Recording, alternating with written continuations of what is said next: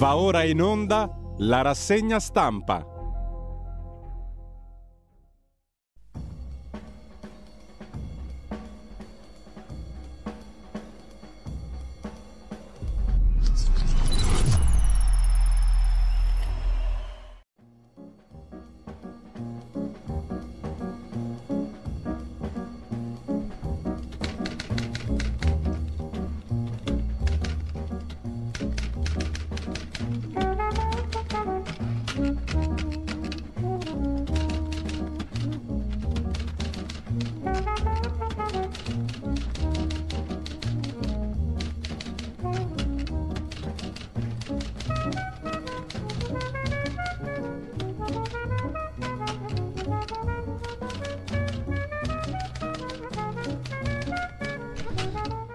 Cordiale buongiorno a tutte le ascoltatrici e a tutti gli ascoltatori da Giulio Cainarca. Bentrovati all'appuntamento con la rassegna stampa. Siamo al 17 di agosto, sono le 7.31, siamo in perfetto orario. Radiolibertà.net, tutto quello che vi serve è lì.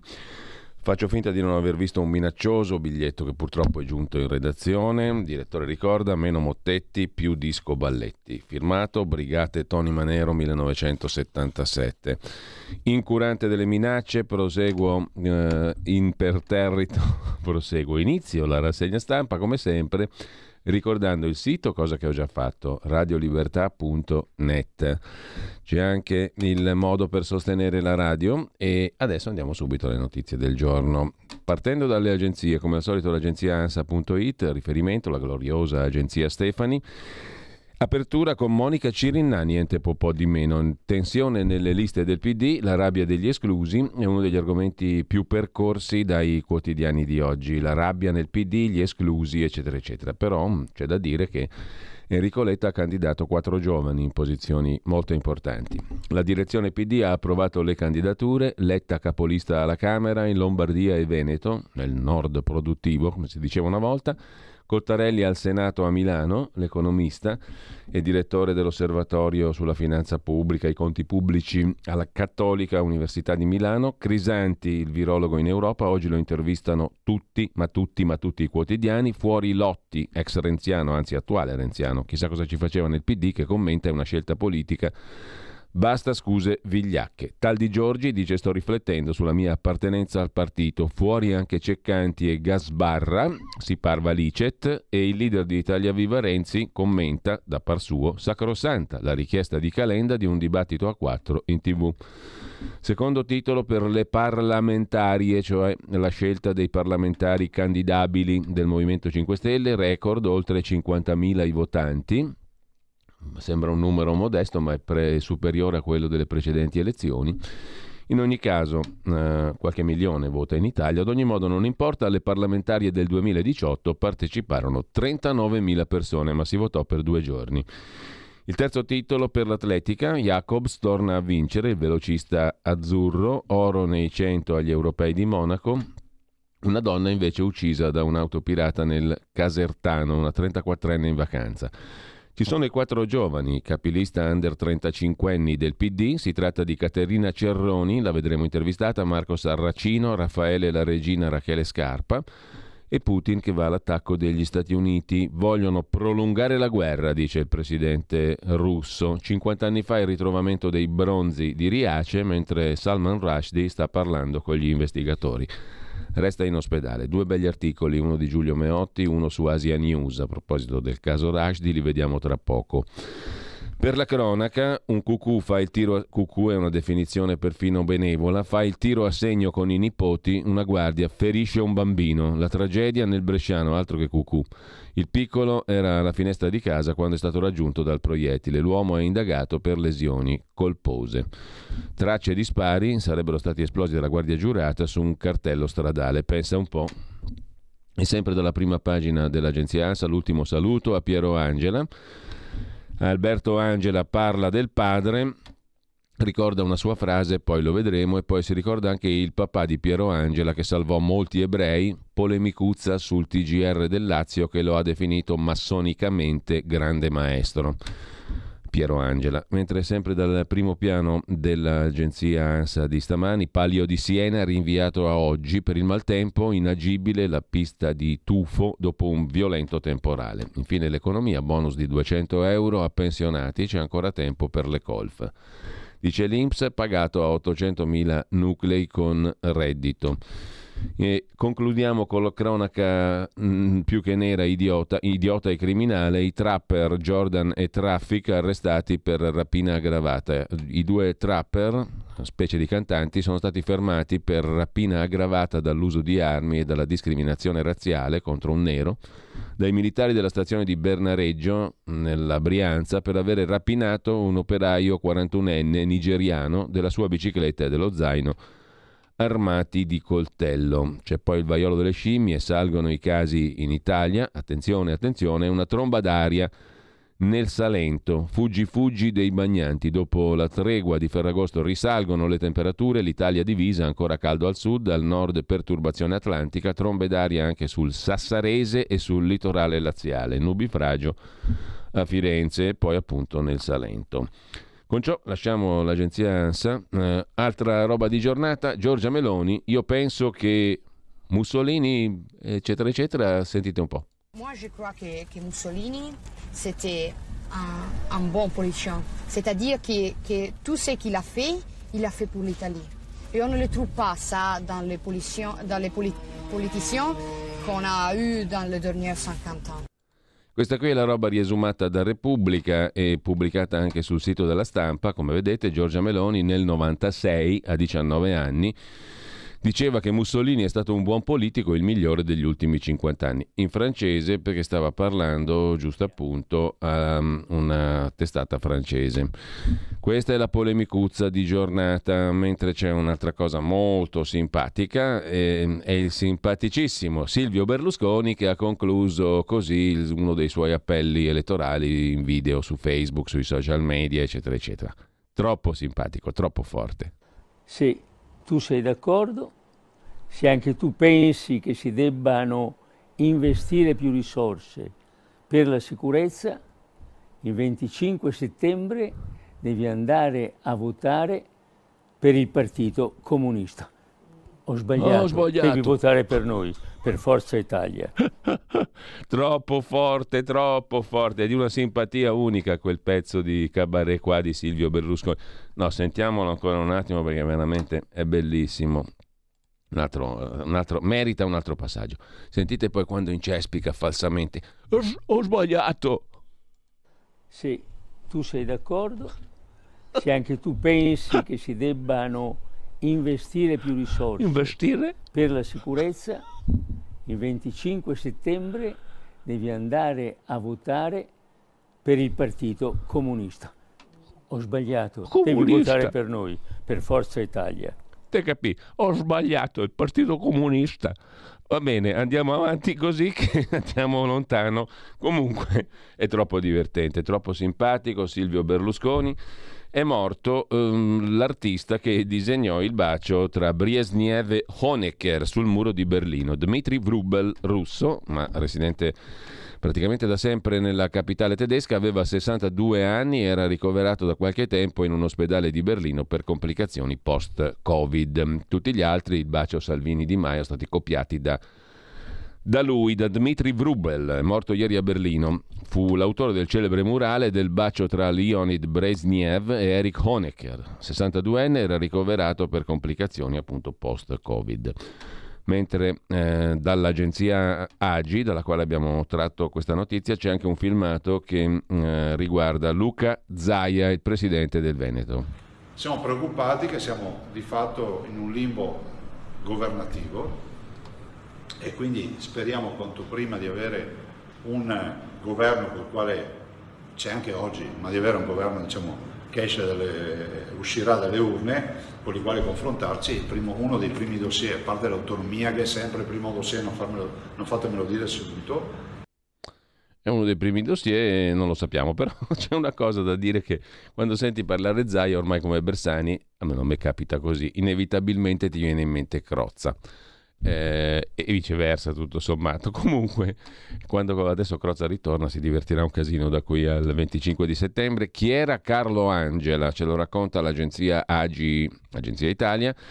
Era il papà di Piero Angela, salvò tanti ebrei dalla Shoah. Psichiatra, li ricoverava nella sua clinica sotto falso nome. Per il suo coraggio è diventato un giusto tra le nazioni. Lo ricordano l'ambasciata di Israele e il rabbino capo di Roma. Il discorso di Alberto Angela, il figlio, al funerale del papà Piero, nelle parole del figlio del giornalista scomparso, l'aforisma, la riflessione di Piero Angela. Era stato il motto dei suoi anni questa frase. Siccome una giornata bene spesa da lieto dormire, così una vita bene usata da lieto morire. Questa è la frase di Piero Angela ricordata da suo figlio. Il virologo Crisanti è candidato del PD, ricorda l'agenzia Agi, ma anche autore di una perizia che potrebbe inguaiare il Partito Democratico. Il microbiologo ha condotto uno studio durato un anno e mezzo, commissionato dalla Procura di Bergamo nell'indagine su possibili responsabilità per la strage Covid nel territorio più colpito. La perizia di Crisanti potrebbe inguaiare il PD e il ministro Speranza. Si vedrà. Andiamo a vedere adesso i quotidiani di oggi. Partiamo come al solito dal Corriere della Sera, scontro sui candidati del PD, è il titolo d'apertura, però... Mh, mm, Va detto che è il titolo d'apertura un po' di tutti i giornali. L'ira degli esclusi dalle liste del Partito Democratico per le elezioni del 25 settembre. Monica Cirinna, qualunque cosa ne pensi il suo cane, che se la passa bene come sapete perché sono stati trovati migliaia di euro nella sua cuccia a suo tempo. Adesso permettete questa abusatissima battuta Anzi, chiedo scusa perché la dicono tutti, l'ho detta anch'io. Comunque, Monica Cirinna rifiuta la candidatura, poi ci ripensa. Resta fuori l'ex ministro Luca Lotti, il quale non c'entrava assolutamente nulla col PD perché era più renziano di Renzi, quindi eh, giustamente Letta lo fa fuori. Mi sembra la cosa più ovvia del mondo. In ogni caso, alt- e personalmente, eh, poi per carità, Italia il numero dei parlamentari li avete voluti voi, ricorda Direi giustamente il segretario del PD Enrico Letta, che sarà capolista in Lombardia e Veneto. Scelte dettate dal rancore, punta il dito il leader di Italia Viva Matteo Renzi, ex segretario PD. Tra i candidati il virologo Crisanti non ha partecipato al voto base riformista, sarebbe la corrente PD guidata dal ministro Guerini Lodigiano. Quattro capilista sono stati scelti tra gli under 35, cosa buona e giusta? Eh? Forse, chi lo sa, anche il centrodestra si prepara a presentare le liste l'ex magistrato Carlo Nordio con Fratelli d'Italia e poi c'è Libero che racconta che il centrodestra sta corteggiando Flavio Briatore e poi c'è Tremonti che forse corre a Milano contro Cottarelli. Questo è un duello interessante. Giuseppe Provenzano, uno dei vice segretari del PD, dice al Corriere che non è stato un repulisti. Niente affatto, niente repulisti, ribalteremo i pronostici. Parla anche Antonio Tajani, anche Forza Italia farà sacrifici sui nomi. Lo scrittore, attore e regista israeliano Edgar Keret ricorda Salman Rushdie, la mia preghiera per Rushdie e per la libertà di raccontare. Federico Fubini nell'articolo di fondo del Corriere dice che continuiamo a menare il torrone con l'Europa ma non ne seguiamo i principi e poi c'è la carezza di Christine, la primogenita di Piero Angela, al fratello Alberto sotto gli occhi della madre Margherita. Ha guardato in faccia la morte con coraggio, dice il figlio Alberto. Il gas su il prezzo e Berlino ripensa al nucleare. Il prezzo del gas continua a crescere più di 10 volte rispetto a un anno fa. Ieri, sulla piazza di Amsterdam, la borsa dove si genera il prezzo del gas, è stato registrato un picco di 251 euro megawattora per poi chiudere a 2,23. Fine agosto 21 il prezzo oscillava intorno ai 27 euro, cioè 10 volte di meno. E l'energia elettrica ha superato la soglia dei 540 euro al megawattora. In questo scenario la Germania sta valutando di tenere aperte le tre centrali nucleari che avrebbe dovuto chiudere a dicembre, indagato Rudolf Giuliani, un altro dei trampiani, tentò di manipolare il voto. Trump mm, ha cerchiato. Sembrerebbe che i documenti che ha trafugato fossero roba pesantuccia, secondo alcuni. E poi torna il velocista Jacobs.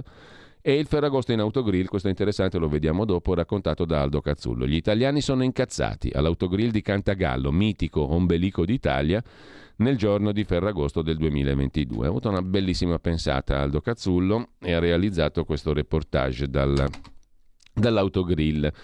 Lasciamo il Corriere della Sera, cos'è che andiamo a vedere così come ce li presenta l'edicola nostra meravigliosa? Avvenire, il quotidiano cattolico che ha un titolo molto hot. Liste bollenti. Il PD vara, sembrano i film de, di Lino Banfi, comunque il PD vara le candidature con esclusi i film di chiappa e spada, come si diceva una volta. Comunque il PD vara le candidature con esclusi eccellenti, polemiche sulle scelte difficili di Enrico Letta, tensioni sulle parlamentarie dei 5 Stelle perché ci sono i parenti indicati, i parenti d'arte. Questa è una cosa molto stimolante, molto interessante, mm, eh, la carica dei parenti nel Movimento 5 Stelle, sottolinea Alessia Guerrieri su Avvenire. Conte è soddisfatto dalle parlamentarie interne, ha incassato 50.000 votanti e l'86% al suo personale listino. Ma fra le candidature spuntano i fratelli di Buffagni e dell'ex ministra della difesa Trenta e il compagno della ministra Dadone. C'è la carica dei parenti, la parentopoli nel Movimento 5 Stelle. Salvini risponde al direttore Tarquinio, credo laico, ma in Italia pesa. A pagina 3 la risposta di Matteo Salvini al direttore di Avvenire Marco Tarquinio. Caro direttore, scrive il leader della Lega a proposito dello slogan Credo della campagna elettorale leghista. Giuseppe Lorizio commentando il manifesto della Lega, hashtag credo, su avvenire del 14 agosto, ha posto una distinzione fra due forme del credere. Un credere forte, che si può rivolgere unicamente a un chi, con la C maiuscola, cioè Dio creatore, scrive Matteo Salvini, e un credere debole in progetti, intenzioni, principi e valori. Io preferisco parlare invece di un credere teologico, che per un liberale democratico può esprimersi, se credente, solo verso la divinità, e un credere laico. Credere nella lingua italiana significa ritenere vera una cosa, insomma essere persuasi della sua verità, spiega dal punto di vista filosofico Matteo Salvini. Persuasione a cui si arriva per esperienza o per ragione, non per rivelazione. Qui sta la differenza fra il credo religioso e quello laico. Come si afferma chiaramente nel manifesto, si è in presenza di un atto di fede laica, non in un chi con la C maiuscola, ma in un qualcosa con la Q minuscola. Sgombrato dunque il campo da ogni confusione, i passaggi decisivi sono due. Il recupero ragionato ed esperienziale di certezze. In una società liquida, sfiduciata, corrosa di relativismo, sempre negativa, è importante tornare a credere in qualcosa è l'ottimismo della ragione e della volontà, credere è l'opposto di dubitare, è voglia di fare, di costruire, di operare per ridare coesione alla nostra società, per rilanciare l'Italia, partendo da valori chiari, sentiti, vissuti. E allora il punto decisivo, scrive Matteo Salvini su Avvenire, è capire se si condividono i valori in, a cui ci si affida per ricostruire una res pubblica.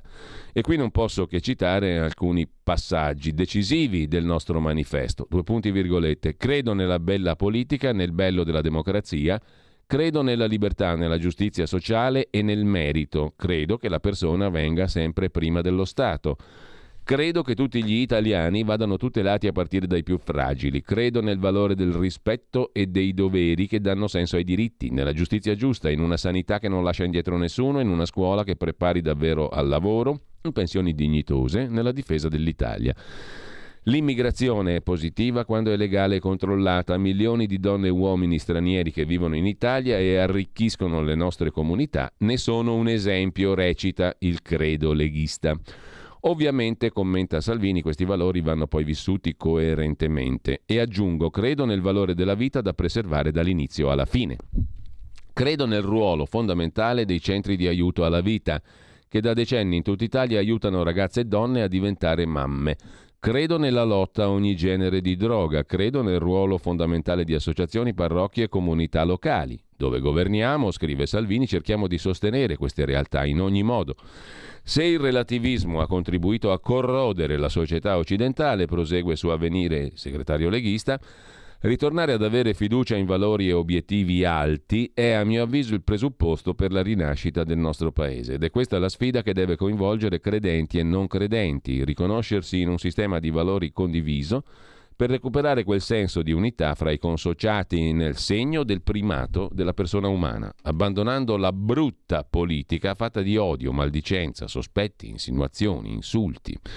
Una politica che riparta in definitiva da un gesto di fiducia, ovvero un atto laico di fede, credere nel prossimo e nel nostro paese, scrive il segretario della Lega e senatore della Repubblica Matteo Salvini.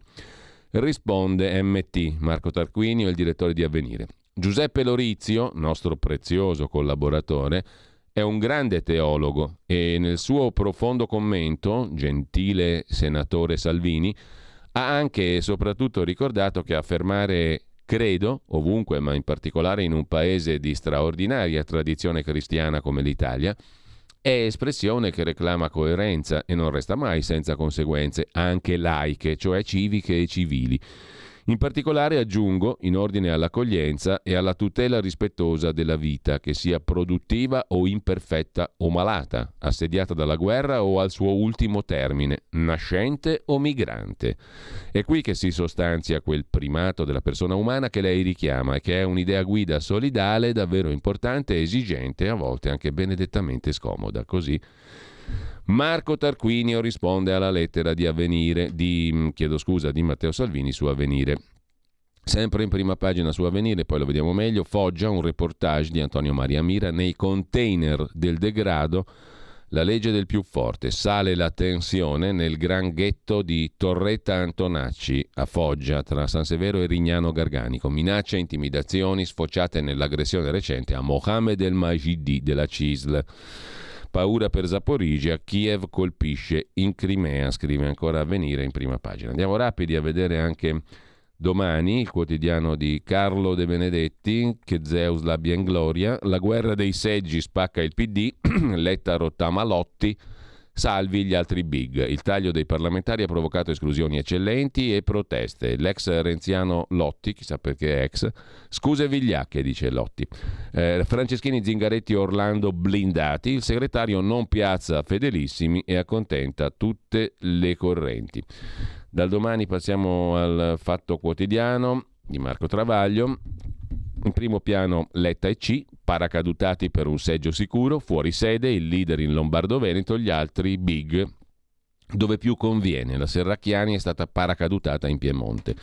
Il PD si è già spaccato, Franceschini va a Napoli, Camusso in Campania, Fassino vola a Venezia, Serracchiani in Piemonte, tutti paracadutati e il fatto li raffigura così nel fotomontaggio di prima pagina. Lotti senza poltrona va all'attacco del PD, una scelta vigliacca, imputato Consip, indagato Open, ricorda il suo curriculum giudiziario, il fatto quotidiano, il curriculum di Lotti. Movimento 5 Stelle oltre 50.000 voti con due magistratoni candidati, Scarpinato ex procuratore generale di Palermo e Cafiero De Rao, numero uno dell'antimafia in Italia, De Rao e De Santoli anche in lista, chiuse alle 22 le votazioni per i candidati Camera e Senato 5 Stelle, affluenza molto superiore al 2018, votarono all'epoca 39.000, oggi forse 50.000, pensa che numeri. Dice Conte, siamo il partito più progressista, rabbia sociale se aboliscono il reddito di cittadinanza. E due magistratoni candidati. Casellati, presidente uscente del Senato, ha pagato il debito di 27.000 euro col partito e il partito la ripaga dandole un posto blindato, forse in Forza Italia. Poi c'è il bavaglio di Berlusconi per gli indagati, stop ai giornalisti, lo scopriamo a pagina 9, oblio e zero intercettazioni, la destra sta preparando i bavagli, proposta di Forza Italia, la coppia di avvocati. Sisto Buongiorno e Forza Italia Lega inserisce il diritto alla buona fama nel programma ennesima stretta per pubblici ministeri e giornalisti. Diritto alla buona fama credo sia giusto se uno ha una buona fama veramente. Se non ce l'ha, non c'è nessun oblio. Sempre dalla prima pagina del Fatto Quotidiano, Europa senza risorse, record dei prezzi per gas ed energia. Un autunno nerissimo, mentre Marco Travaglio si occupa di Pier Muzio. Casini, Pier Ferdinando Casini, votate Pier Muzio. Sto seriamente pensando, scrive Travaglio, di prendere la residenza a Bologna per riuscire a votare almeno una volta Pier Ferdinando Casini, uno dei due italiani viventi, l'altra è Emma Bonino, che hanno trascorso più anni in Parlamento che non fuori, 39 su 66. E non è l'unico record che invidio a Casini. Dopo le epiche battaglie nella DC contro il divorzio e le sfilate nei Family Day, Ha divorziato due volte, ha cambiato più mogli e compagne che partiti, di cui vanta peraltro una collezione DC, CCD, UDC, Scelta Civica, PD. E ogni volta che mette la mano sul fuoco, Piermuzio, sull'innocenza di un amico, quello si becca regolarmente sette anni definitivi di galera. Lo fece con Cuffaro ad anno zero e Totò Cuffaro fu condannato a sette anni favoreggiamento boss mafioso. Lo fece con Dell'Utri scrivendo tutta la sua stima per il deputato imputato alla vigilia della sentenza di primo grado su carta intestata Presidente della Camera Pier Ferdinando Casini e Marcello Dell'Utri si beccò nove anni, poi ridotti ai soliti sette concorso esterno con la mafia. E dire che Casini, ai tempi di Mani Pulite, si sperticava in pompe magne per Di Pietro e lo voleva nel CCD. La perdita, per fortuna simbolica di entrambe le mani sul fuoco, valse a Pier Muzio un nuovo soprannome, dopo Pier Furbi, Dagospia, Carognin dell'Uratori, come l'aveva chiamato Bossi, Azzurro Caltagirone, lo disse Grillo, Pier Casinando, nostro, cioè di Travaglio. Diventò Muzio Scevola. Quella belva Dorotea del suo talent scout di Casini, Tony Bisaglia, che lo aveva scoperto in tandem con Marco Follini, diceva Casini è bello, Follini è intelligente, ma come galleggiante Pier Casinando non batte nessuno. È in Parlamento ininterrottamente dal 1983, quando al Quirinale c'era Pertini, a Palazzo Chigi Craxi. Dieci legislature compiute, l'undicesima già pronta, grazie al compagno Letta, che come Renzi lo riblinda nella Bologna rossa di vergogna. Lì l'ultima volta trascinò il PD al peggiore risultato di sempre. Ora potrebbe superarsi. Ai compagni bolognesi che lo imploravano di allontanare da loro l'amaro calice, Letta ha risposto che Pier Casinando è fondamentale per rendere più efficace la nostra tutela della Costituzione sotto assalto da parte della destra, ha detto Letta. La stessa destra conclude Travaglio che nel 2006 tentò l'assalto con la devolution di Calderoli e C quando ne faceva parte Casini, il quale poi si buttò a sinistra giusto in tempo per partecipare agli assalti del PD alla Carta Costituzionale. Quello di Letta nel 13, quello di Renzi nel 16. Ma si sa come sono questi assalti, se li fa la destra sono golpe, se li fa la sinistra benedizioni. E comunque per non saperne leggere né scrivere, Pier Casinando è sempre fra gli assaltatori e sempre senza mani, conclude Marco Travaglio nel suo articolo di fondo sul Fatto Quotidiano, che lasciamo per andare al foglio. Qui c'è Roberto Maroni, autore della sua celebre rubrica Barbari Foglianti, celebre insomma, per chi la conosce, Barbari Foglianti sul foglio, che dice la sua su chi è il miglior fico del bigoncio. Lo vedremo tra poco, mentre c'è un altro pezzo sulle liste di Salvini scritto da Valerio Valentini. Le riunioni in Versilia, la strana coppia Paganella, erede di Morisi e Calderoli. Più di cento nomi da sacrificare. Ciumbia. La strana coppia, la villa in Versilia. È la trama di queste giornate di passione leghista. Vai col gossip che ci divertiamo un po'. Sul foglio di Ferrara e mm, Cerasa in prima pagina. Se è vero che il PD ci mette sempre quel certo gusto per l'autolesionismo nell'esibire le proprie faide interne, va detto che anche nel Carroccio i destini e gli umori dei singoli parlamentari oscillano paurosamente in queste ore. Che dei 192 uscenti almeno 64 sono certi della stroncatura e a quelli va aggiunta un'altra trentina, frutto del calo dei consensi rispetto al 18, con l'aggiunta di qualche voto nuovo. Alla fine gli scontenti potrebbero superare quota 100 e senza pensione. A decidere della loro sorte sarà Matteo Salvini che sì, va bene, si era detto collegialità, ma nella Lega decide il capo, poche balle. Il giudizio del segretario piomberà domani nel conclave di Via Bellerio, ma a lavorare alla composizione delle liste in queste settimane sono stati Roberto Calderoli e Andrea Paganella. Accoppiata bizzarra perché l'uno, testimone del leghismo delle scaturigini, padanissime, è stato spesso dispensatore Calderoli di dubbi sulle strategie del leader, l'altro, Paganella, factotum ubiquo e innominabile nelle faccende più delicate di Salvini, dagli azzardi più temerari, è stato quasi sempre suggeritore principale. Ed è nell'attesa del giudizio finale che ieri Salvini ha presieduto un vertice con Riccardo Molinari e Max Romeo nella villa di quest'ultimo, Max Romeo, a Forte dei Marmi. All'ordine del giorno una valutazione sui parlamentari uscenti, promossi, bocciati, sacrificabili, il tutto al sole della Versilia, agli antipodi del papete, che la Romagna è Ferragosto e le grandi scelte politiche si sa poi come va.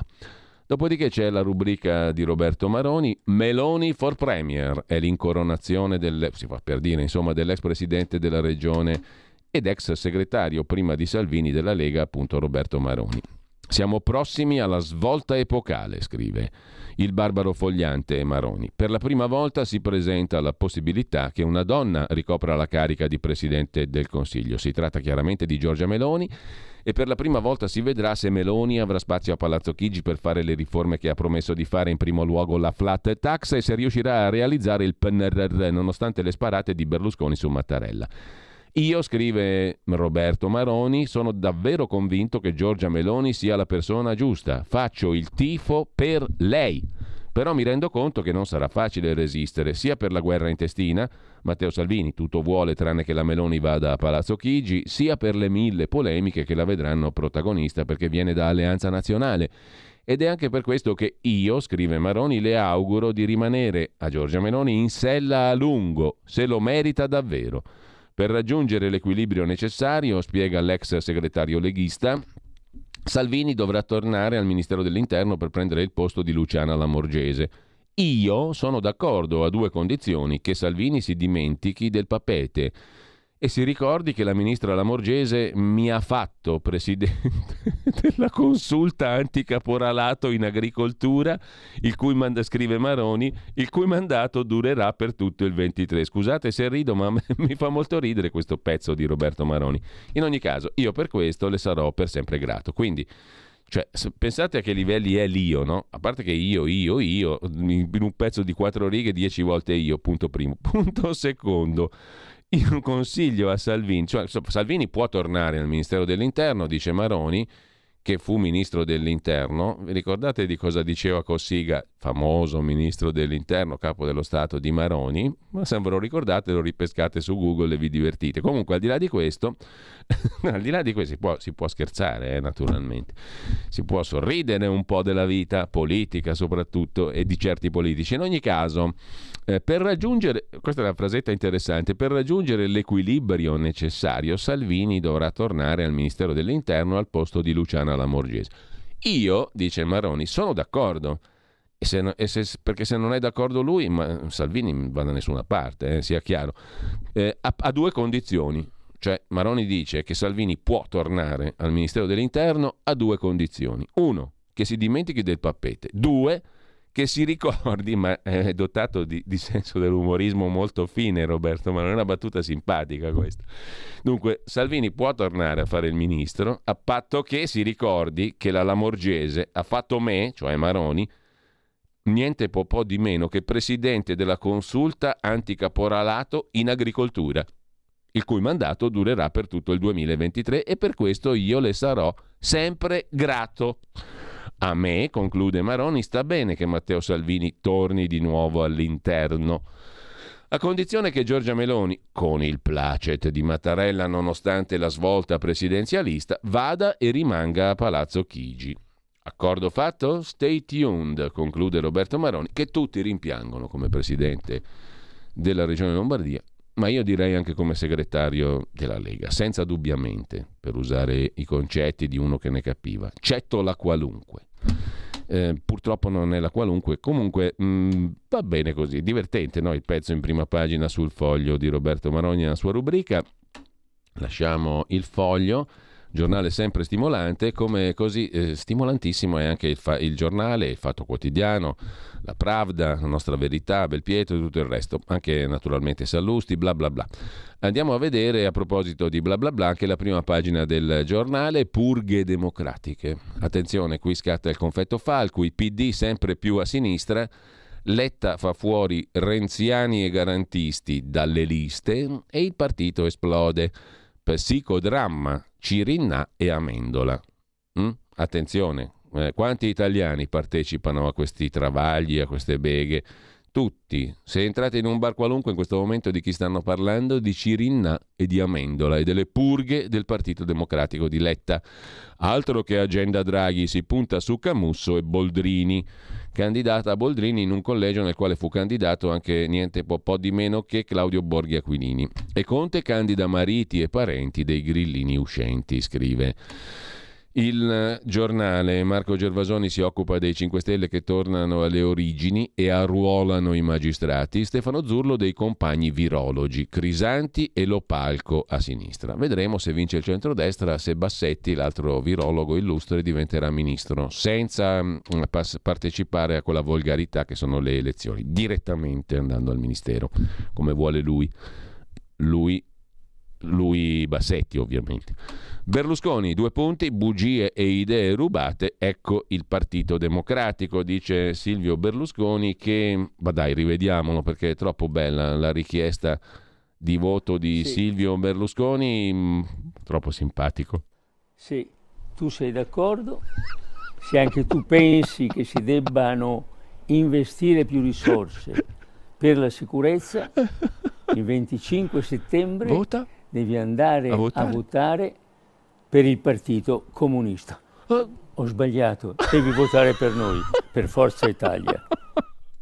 Diceva Bossi il Carugnin dell'oratorio, ecco siamo all'oratorio più o meno, ma a fargli un complimento è troppo simpatico Silvio Berlusconi. Dunque, torniamo al giornale, Bu- eh, vota comunista, oh, ho sbagliato.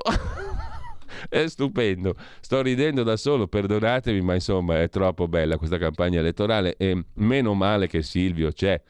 C'è anche la canzone, no? È famosa, ve la ricordate? Meno male che Silvio c'è. È immortale sia la canzone che il suo protagonista. Bugie e idee rubate, ecco il PD, dice il cavaliere. Eh, il giornale pubblica un discorsone che Berlusconi ha fatto ieri al comitato di presidenza di Forza Italia e poi votate comunista. Oh, mi sono sbagliato per fa, po' farbacco per Diana, mentre eh, Mosca denunzia che il gas aumenterà ancora e Berlino riapre tre centrali nucleari. Angelo Allegri si occupa di una sentenza della Corte di Scassazione, una sentenza shock, fannulloni salvi se il contratto non dice che devono lavorare in un rapporto di lavoro, non è detto che si debba lavorare, o meglio, lavorare bisogna, lavorare stanca diceva il poeta, ma solo se l'azienda provvede a farlo sapere a tutti e in maniera ben visibile. In pratica, ai dipendenti tramite esposizione di apposito regolamento, è necessario ricordare, nella maniera più chiara possibile, quanto segue. Siamo qui per lavorare, chi non lavora avrà dei problemi. Se tu non lo precisi, il lavoratore può non lavorare. È una recente sentenza della Corte di Cassazione che ha perciò annullato il licenziamento di un dipendente fannullone, perché nel contratto non c'era scritto che ti assumo per lavorare, va, va precisato, io ti assumo ma tu devi lavorare, se non te lo scrivo eh, tu puoi non lavorare. Hm? Questo è molto interessante. La Corte di Scassazione ha fornito un altro elemento per la tutela dei lavoratori. Lasciamo il giornale. Oh, la miseria, che ore sono? È troppo tardi, sono già le 8.07 e noi siamo in straritardo perché abbiamo un sacco di giornali divertenti eh, ai quali dare occhio oggi. Il giorno, Nazione, resto del Carlino, oltre a Jacobs il velocista che è tornato, Letta che chiude le liste La notte dei veleni e l'aggressione razzista della coppia di trapper in Brianza, rapinano un, operaio, un operaio nigeriano tutta la solidarietà a questo operaio nigeriano o non nigeriano, uno che lavora, insomma, mm? mm eh, e due a definirli coglioni si fa un torto ai coglioni, naturalmente che hanno una nobilissima funzione, mentre questi di funzione ce ne hanno nessuna. Se non negativa, hanno aggredito questo operaio, questo lavoratore, una coppia di tre. Per nero ti ammazziamo. Poi uno dice che bisogna applicare il codice penale, per carità è giusto applicare le leggi, però non è che sentiremmo la mancanza di costoro se non ci fossero, no? Eh, non dico di non applicare le leggi, sia ben chiaro, ci mancherebbe altro, però due così, insomma, se Zeus avesse evitato di farli venire alla luce, non è che ne avremmo sentito la mancanza, o sbaglio? Lasciamo il quotidiano nazionale e andiamo a vedere il mattino di Napoli. Che cosa ci racconta il mattino del capoluogo partenopeo? Le liste blindate, lo scontro nel PD e poi Il gas, bollette triplicate. Castel Volturno, uno dei posti più osceni al mondo, padre annega con uno dei figli, Ganese nota tre ragazzini in difficoltà e si tuffa, scattano i soccorsi, salvati in due, sono in ospedale. Tragedia nel mare di Castel Volturno a Caserta, padre Ganese si lancia in acqua per salvare i tre figli in difficoltà, muore annegato col fratellino più piccolo della famiglia, un bambino di appena 5 anni. La tragedia a neanche 100 metri dal punto in cui a giugno morì il bagnino eroe Said. E poi una denuncia, insulti razzisti, aggressione da parte di un branco di idioti a Ischia, prima insultato per la sua pelle scura, poi assalito e picchiato a sangue, un giovane latinoamericano che sul corso di Ischia è rimasto vittima della violenta aggressione da parte di un branco di esagitati balordi e teppisti. Scrive con molta indulgenza il mattino di Napoli in prima pagina. De Sica sei incazzato, Christian De Sica, per le cafonate degli influencer e poi Sarta nei set cinematografici della Dolce Vita ha cucito abiti da sogno per Sofia Loren, per Alberto Sordi, per Marcello Mastroianni, ora Loretta, 84enne, ha trascorso l'ultima settimana in una cella del carcere di Rebibbia a Roma, cinque giorni in isolamento per la normativa anti-Covid, è stata portata lì con l'accusa pesantissima di tentato omicidio ha accoltellato il marito, suo coetaneo, al culmine dell'ennesima lite. Sarà trasferita in una comunità a 84 anni.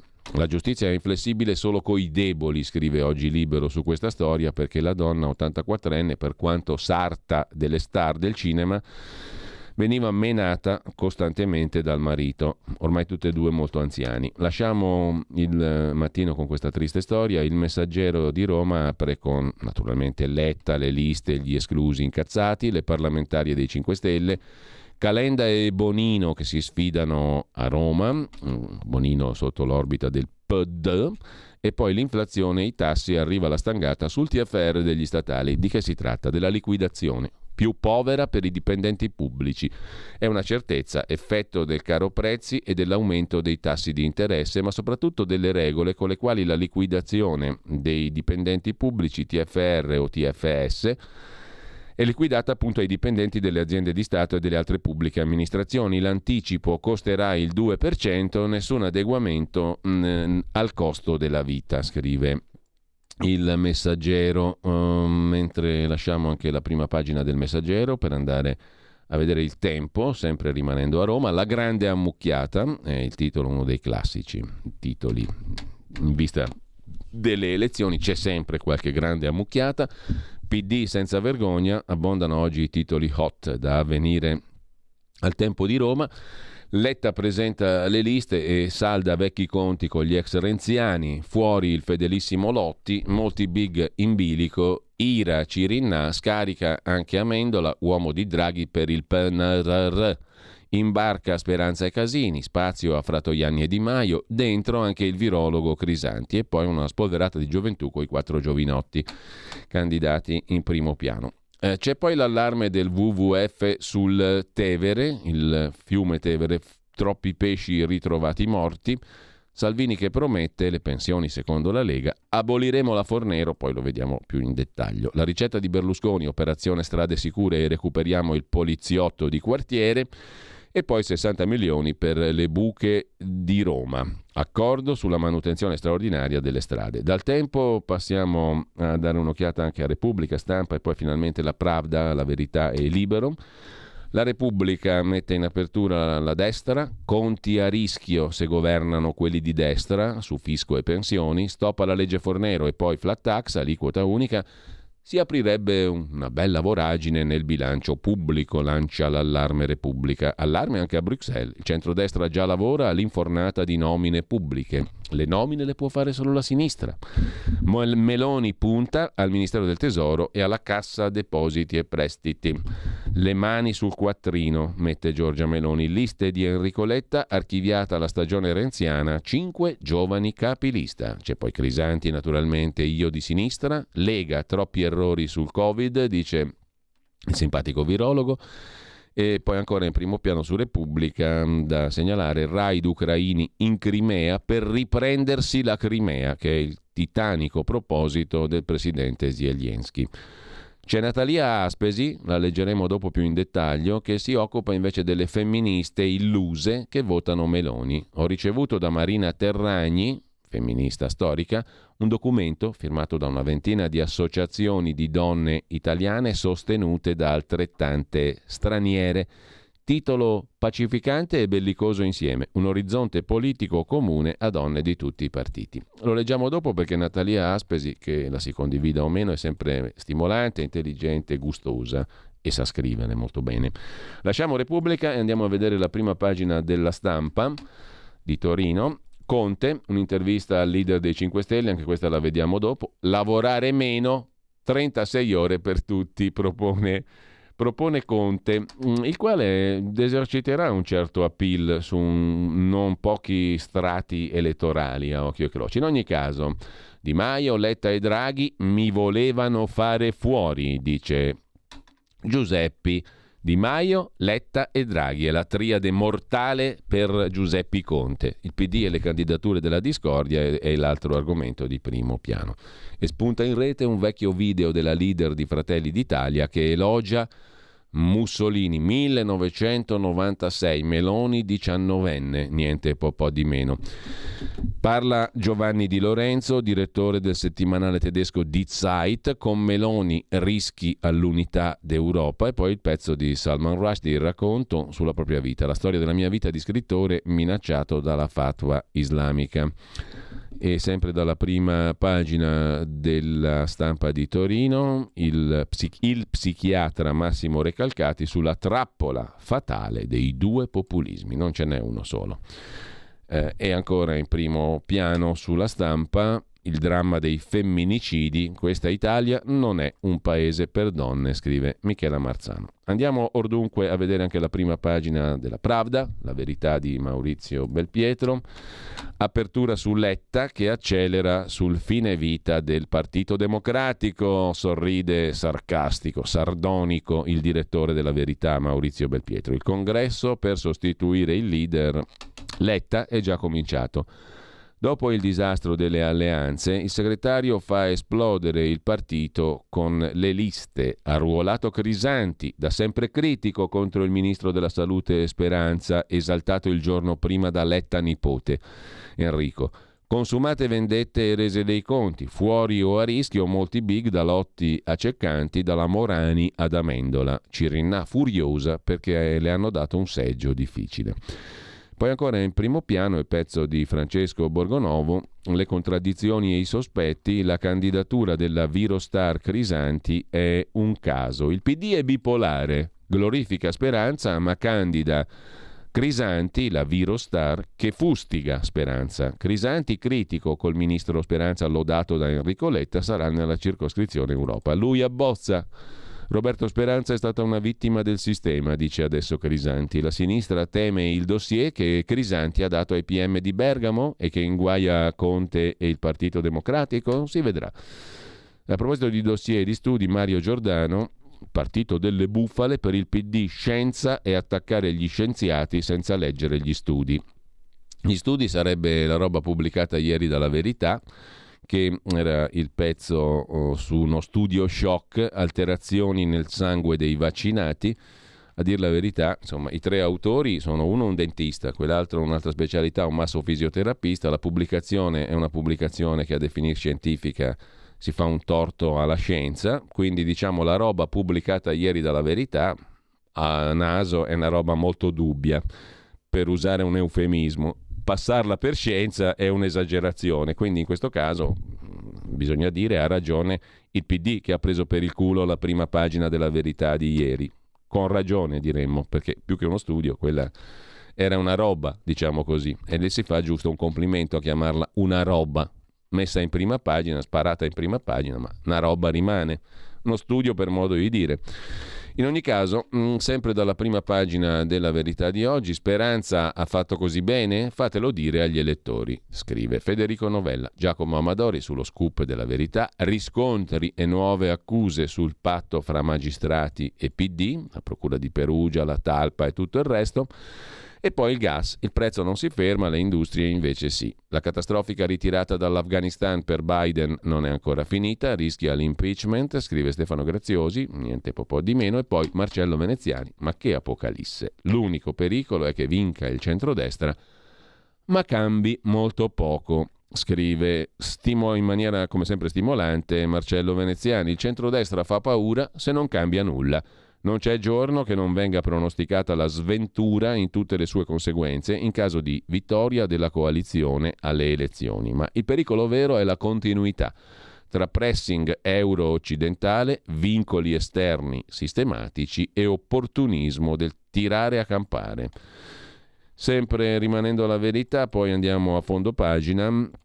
Rap armato, Milano infestata da 13 baby gang, su Panorama oggi in edicola, Giorgio Gandola se ne occupa, Milano terra di baby gang e di faide a suon di rap. Panorama racconta oggi la mappa delle bande che scorrazzano per il capoluogo lombardo, rapinando, sequestrando, accoltellando, filmando tutto per pubblicare sui social. Ad oggi sono 13 le gang attive nella città del Duomo di Milano. Chiude Silvana De Mari.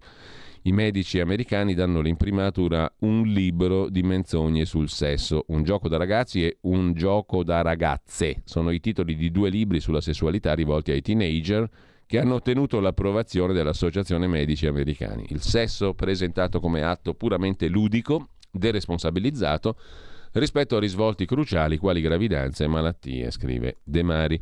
Con ciò lasciamo la verità, andiamo a vedere Libero. Primo piano di Libero dedicato a Enrico Letta che purga i draghiani, liste dell'orrore a sinistra, scrive Libero. I 5 Stelle riciclano i parenti, il PD presenta i candidati e punisce gli uomini vicini al Premier. Draghi, per fare spazio a comunisti e simili, i grillini puntano sui familiari dei trombati.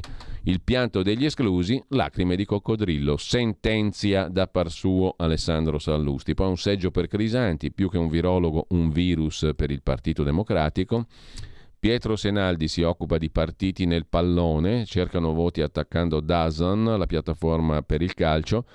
Sandro Iacometti sui 40 miliardi di tasse in più, ma è record del debito pubblico. L'ultimo bilancio di Super Mario Draghi prima dell'addio. Intanto Zingaretti, prima di andare via, fa una super infornata rossa. 600 assunzioni, denuncia. Francesco Storace. Per quanto riguarda invece la questione dei conti lasciati da Draghi, Sandro Iacometti è come sempre molto stimolante e utile da leggere, neanche i superpoteri di Mario Draghi hanno fermato la corsa del debito. A giugno ennesimo record. Malgrado 40 miliardi in più di entrate e l'attenzione di Mario Draghi al controllo dei conti pubblici, nei primi sei mesi dell'anno il rosso di bilancio è schizzato alla quota mai vista di 2000 766 miliardi di euro, scrive eh, Iacometti in prima pagina su Libero, l'ennesimo balzo dei, del debito pubblico sostanzialmente. Con ciò abbiamo visto anche la prima pagina di Libero, cos'è che ci manca? Ci manca il nostro quotidiano di Sicilia di Carlo Alberto Tregua, il direttore e fondatore, commissariamenti a pioggia nei comuni, senza bilanci, bloccati i servizi ai cittadini, rendiconti e preventivi, la musica non cambia, il 75% degli enti comunali in Sicilia è senza conto economico. È una bella botta questa storia qua.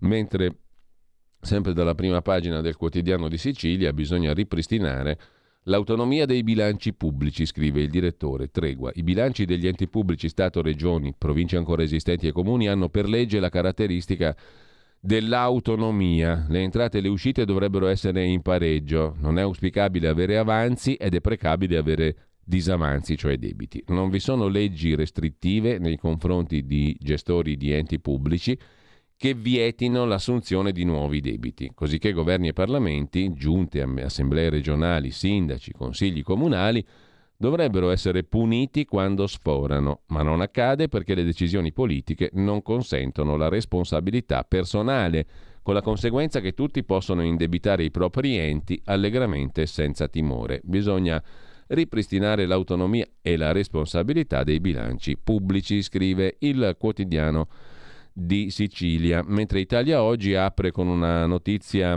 molto negativa per i forfettari, cioè per le partite IVA che fanno il forfè. Tegola d'agosto per loro. Sentite questa, per l'Agenzia delle Entrate il bollo addebitato ai clienti fa reddito. Dichiarazioni dunque da rifare per chi non ha considerato l'importo del bollo nella determinazione forfettaria del reddito sia per l'anno di imposta 2021 sia per quelli precedenti con il rischio che la rettifica del reddito determini la fuoriuscita dal regime agevolato per il superamento della soglia di 65.000 euro al di sotto della quale già oggi si applica la famosa flat tax che è il limite massimo 65.000 euro di ricavi e compensi fissato per la permanenza accesso nel regime dei forfettari. Il bollo fa reddito e per l'Agenzia delle Entrate sono da rifare le dichiarazioni di chi non ha considerato l'importo nella determinazione forfettaria dei redditi 2021 e precedenti. Pazzesco, ma vero. Sempre in prima pagina poi sul eh, quotidiano diretto da Pierluigi Magnaschi, Italia Oggi, i partiti che non approvano la riforma tributaria ferma in Parlamento si lanciano in fasulle proposte fiscali, scrive Marino Longoni, c'è un pezzo di Antonino Danna su Cina, Taiwan, Stati Uniti, lo vedremo dopo. E poi alla fine prevede Domenico Cacopardo prevarrà l'astensionismo il 25 settembre alle politiche. Diritto e rovescio, il corsivo di prima pagina di Italia Oggi si occupa dei 5 Stelle. Il sito ufficiale del Movimento 5 Stelle informa che sono chiamati a votare tramite consultazione in rete anche la proposta del Presidente di un elenco di nominativi selezionati anche tra coloro che hanno già proposto la propria autocandidatura da inserire, con criterio di priorità, nelle liste di candidati in uno o più collegi plurinominali. Fine della citazione dal sito ufficiale 5 Stelle. Chi capisce questa prosa alambiccata contorta, sfuggente, confusa, alzi la mano. Questa del resto, scrive Italia Oggi, è la prosa di Conte, che è specializzato nel complicare verbalmente le cose al fine di raggiungere obiettivi che non sarebbero dichiarabili in modo chiaro. Conte, lo ricorderemo tutti come l'uomo che ci ha insegnato a lavarci le mani nel periodo della Covid più feroce. Tradotto in un linguaggio comprensibile, significa che Giuseppe Conte si è ritagliato lo spazio per la nomina di 18 candidati in Parlamento da lui personalmente scelti fra i militanti a lui più vicini i suoi pretoriani, in barba alle parlamentarie che infatti sono una foglia di fico. Da questo punto di vista Grillo è molto meglio, dice magari cose che non si condividono, ma almeno non esita a far capire ciò che vuole. Conte invece per dire che si è scelto 18 pretoriani ha scritto sono chiamati a votare tramite consultazione in rete anche la proposta del Presidente, cioè di Conte, di un elenco di nominativi selezionati anche tra coloro che hanno già proposto la propria autocandidatura da inserire con criterio di priorità nelle liste di candidati in uno o più collegi plurinominali. Questo, diciamo così, mh, periodo sintattico sta a dire, dice, indica, vuol dire sostanzialmente che Conte ha scelto i suoi 18 pretoriani. E, e quello, coloro che partecipano alle parlamentarie devono, devono, dire di sì, punto, perché li scelgono i partiti. Intanto eh, finia- abbiamo finito con le prime pagine, una notiziaccia. Per fortuna Avvenire le dà un certo rilievo, non ne parla nessuno, a me mi pare che non ne parli nessuno. Una notizia orrenda per Aung San Suu Kyi, premio Nobel per la pace, caduta in disgrazia, presso tutti sostanzialmente. Altri sei anni di prigione per lei, scrive oggi. Avvenire. La leader democratica era accusata di corruzione, per via anche di un walkie-talkie, pensate, una roba che non esiste neanche più. Parte prima delle, parte, parte prima, eh, missione, la prima missione delle Nazioni Unite. L'inviata speciale delle Nazioni Unite per il Myanmar, No Helen Heiser, è partita ieri per la sua prima visita in Birmania, Myanmar, da quando è stata nominata lo scorso ottobre. Il viaggio della rappresentante dell'ONU giunge all'indomani della nuova condanna, questa volta sono altri sei anni di reclusione, inflitta all'ex presidente Aung San Suu Kyi con l'accusa di corruzione. L'inviata dell'ONU, Heiser, affronterà il deterioramento della situazione e le preoccupazioni immediate ha detto l'ONU in una dichiarazione diffusa ieri, senza fornire informazioni su chi incontrerà tra i vertici della giunta o se cercherà di incontrare direttamente Aung San Suu Kyi, che si avvicina ormai quasi agli 80 anni. La condanna di ieri porta a 17 il totale di anni di carcere che Aung San Suu Kyi dovrà adesso scontare. La giunta militare al potere dal febbraio 2011, dopo l'azione dei militari contro il governo, ha confermato in un comunicato che il viaggio della rappresentante dell'ONU Heiser inizierà oggi senza altri dettagli. L'ONU tace sulla nuova condanna. A reagire l'Unione Europea. Si fa per dire condanno l'ingiusta sentenza inflitta da Aung San Suu Kyi. Mi rivolgo al regime di Myanmar perché rilasci immediatamente lei e i prigionieri politici, ha scritto. Su Twitter capirai che gli frega i militari eh, della Birmania di Twitter l'alto rappresentante della politica estera dell'Unione Europea, Josep Borrell. La nuova sentenza manterrà in carcere Aung San Suu Kyi da parte del regime militare in Myanmar e costituisce un affronto alla giustizia e allo Stato di diritto ha dichiarato un portavoce del Dipartimento di Stato americano che ha definito ingiusti l'arresto e la condanna dell'anziana, ormai 77enne, statista birmana, premio Nobel per la pace. Altri sette anni per lei.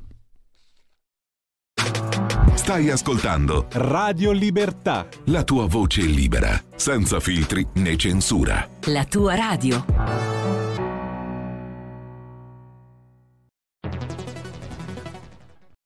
C'è chi te la racconta sbagliata e chi te la racconta male. C'è chi te la racconta tagliata chi te la racconta al contrario e chi non te la racconta affatto. QDS te la racconta giusta. Ogni giorno la tua terra, il suo presente, le sue attese, la sua volontà di rinascita. Leggi, abbonati, scegli il quotidiano di Sicilia. L'informazione giusta per crescere insieme.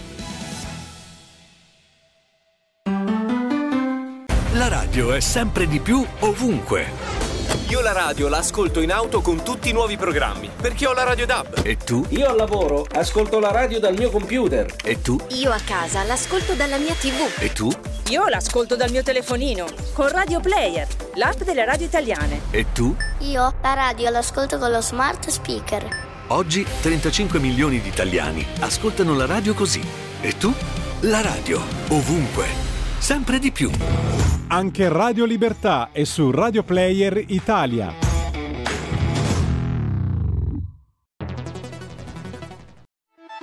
Stai ascoltando Radio Libertà, la tua voce libera, senza filtri né censure, la tua radio.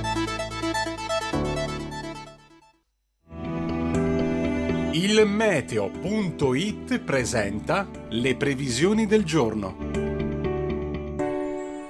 L'anticiclone africano governa l'Italia, ma all'orizzonte c'è una perturbazione atlantica che inizierà a disturbare il tempo a partire dal pomeriggio. In mattinata sole protagonista da nord a sud, con cieli spesso sereni. Da segnalare solo qualche isolato e in genere innocuo addensamento al nord-ovest e sulla Sardegna. Nel pomeriggio il tempo però andrà via via peggiorando sulle regioni nord-occidentali, con temporali sempre più frequenti e localmente anche di forte intensità. Rimarrà invece soleggiato altrove, con qualche nube in più su Sardegna e Toscana. Per ora è tutto da ilmeteo.it dove il fa la differenza. Dettagli maggiori sulla nostra app. Una buona giornata da Alessandra Tropiano.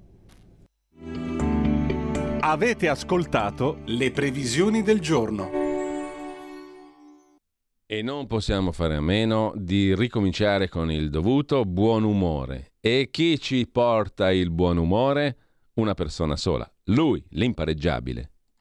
Se tu sei d'accordo, se anche tu pensi che si debbano investire più risorse per la sicurezza, il 25 settembre devi andare a votare per il Partito Comunista. Ho sbagliato, devi votare per noi, per Forza Italia.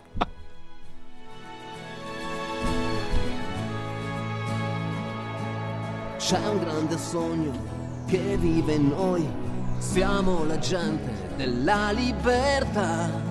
Presidente, siamo con te. Meno male che Silvio c'è.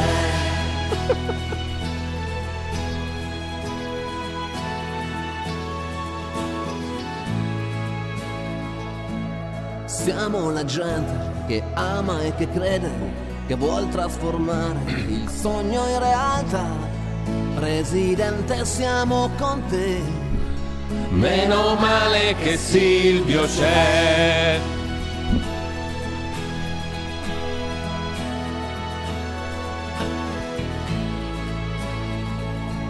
Siamo la gente che mai non si arrende, che tende la mano, che forza si dà. Presidente, siamo con te. Meno male che Silvio c'è. Viva l'Italia, l'Italia che ha scelto di Ma purtroppamente non è mai venuto qui Silvio, invece noi lo vogliamo intervistare, lo vogliamo divertirci con lui qui negli studi di Radio Libertà. E mm, io spero proprio che prima del voto Silvio venga anche qui perché veramente faremo una mattinata di quelle formidabili. Intanto mm, torniamo alle cose di primo piano dei quotidiani di oggi, tra le varie cose, quotidiani non quotidiani, c'è da segnalare, poi lo vediamo un po' più in dettaglio, sulla nuova bussola quotidiana, la nuova bq.it, il pezzo di Gian Andrea Gaiani, direttore di analisi difesa, esperto di cose militari, le frontiere con la Brodo, chi arriva non scappa da guerre e a dirlo è il rapporto del Ministero dell'Interno di Lamorgese, niente po' di meno, il nuovo boom di immigrazione illegale in Italia è emerso chiaramente anche dal consueto, chiedo scusa, dal consueto rapporto annuale del Ministero dell'Interno. L'assalto alle coste italiane proviene da quattro direttrici marittime: Libia, Tunisia, Algeria, Turchia. Le nazionalità principali dei clandestini dimostrano che si tratta di migranti illegali ed economici. In nessuna delle nazioni è attualmente in corso una guerra o vi sono carestie. Intanto il circuito dell'accoglienza continua a crescere, più 23,9% rispetto all'agosto del 21. Altro tema di primo piano che poi vedremo meglio, la Lega che rilancia sulla questione pensionistica con Salvini e Claudio Durigon. Via la riforma Fornero, così daremo spazio ai giovani, permetteremo a 800.000 persone in un triennio di godersi il riposo. Come? Rendendo strutturale quota 41 per andare in, person- in pensione, opzione donna e APE, in anticipo pensionistico sociale. Il centrodestra prepara anche le candidature, Bossi va verso un posto alla Camera. Mentre c'è il pezzo di Aldo Cazzullo, da Cantagallo, l'area di servizio, l'autogrill eh, in quel di Bologna. Il Ferragosto all'autogrill dell'Italia arrabbiata. Il camionista che dice la concorrenza è spietata, guido per 16 ore. Chi non paga la benzina fugge e urla facci causa. Al bar ristorante tutti parlano solo di prezzi. Qualcuno entra, sospira, impreca, esce. Fuori dal mini market c'è il vigilante, il lavoro non gli manca, non si ha idea di quanti trucchi inventino gli italiani per rubare, scrive Aldo Cazzullo cogliendo uno dei tratti tipici dell'italiano medio. E che me frega a me, eh, lo vedremo dopo poi in resoconto meglio. Eh, poi c'è una cosa curiosa a proposito di prezzi che salgono. Da Roncadello, in quel di Cremona, un ristoratore ha allegato al suo menù la bolletta elettrica dell'Enel. Così spiego ai clienti perché la pizza costa 10 euro. L'iniziativa del ristoratore cremonese come gesto di trasparenza. Dopo i rincari a luglio di luce elettrica ho pagato 4.000 euro. Rispetto allo stesso mese dell'anno scorso è un aumento del 300%. Prima facevo pagare 5 euro la margherita. Oggi, per avere un minimo di guadagno, ho dovuto raddoppiare i prezzi di tutti i piatti, dice il signor Alberto, titolare di un ristorante e pizzeria in quel di Roncadello, Cremona.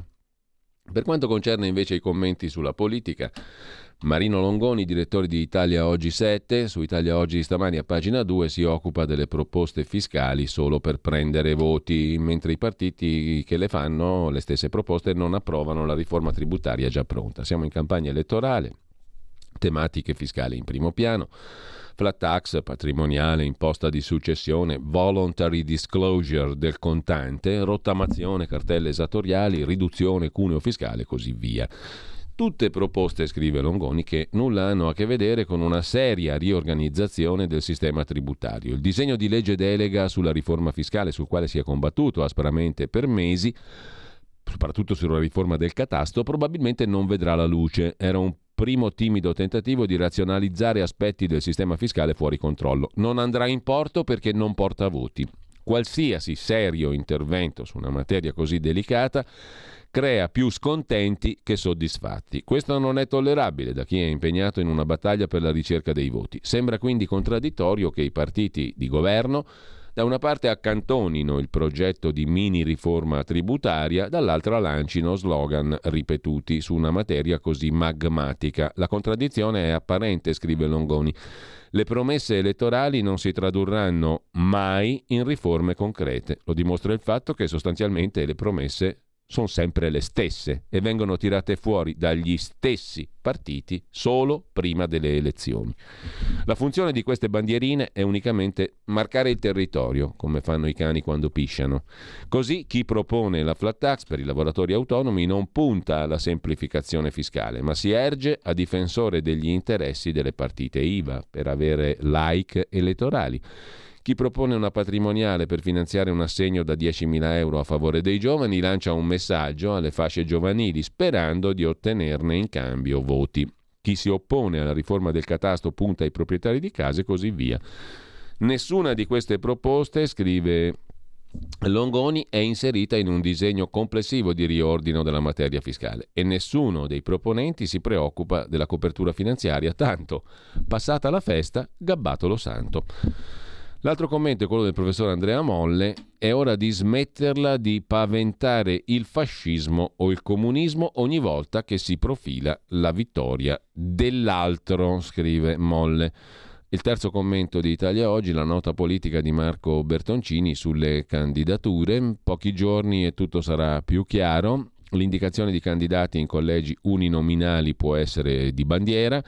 Non si vede in quali seggi potrebbero vincere l'intesa Calenda-Renzi o i Grillini con la maggioranza assoluta, di conseguenza bisognerà valutare dove possa prevalere l'uno o l'altro fronte, senza dimenticare come sia finita nel nulla qualsiasi ipotesi di fronte repubblicano, cioè cumulo per tutti gli ostili al centrodestra compattamente. Questo raggruppamento dovrebbe sfruttare l'elevata percentuale che gli viene assegnata dimostrando un inaspettato accordo di fondo. Ovviamente riflessioni più solide saranno legate ai collegi plurinominali, dove le candidature plurime conferiscono possibilità di essere eletti.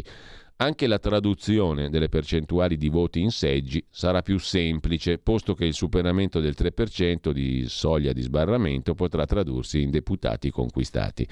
Considerando che i posti disponibili saranno 245, è facile arguire che la conquista di uno corrisponderà a superare il 2%.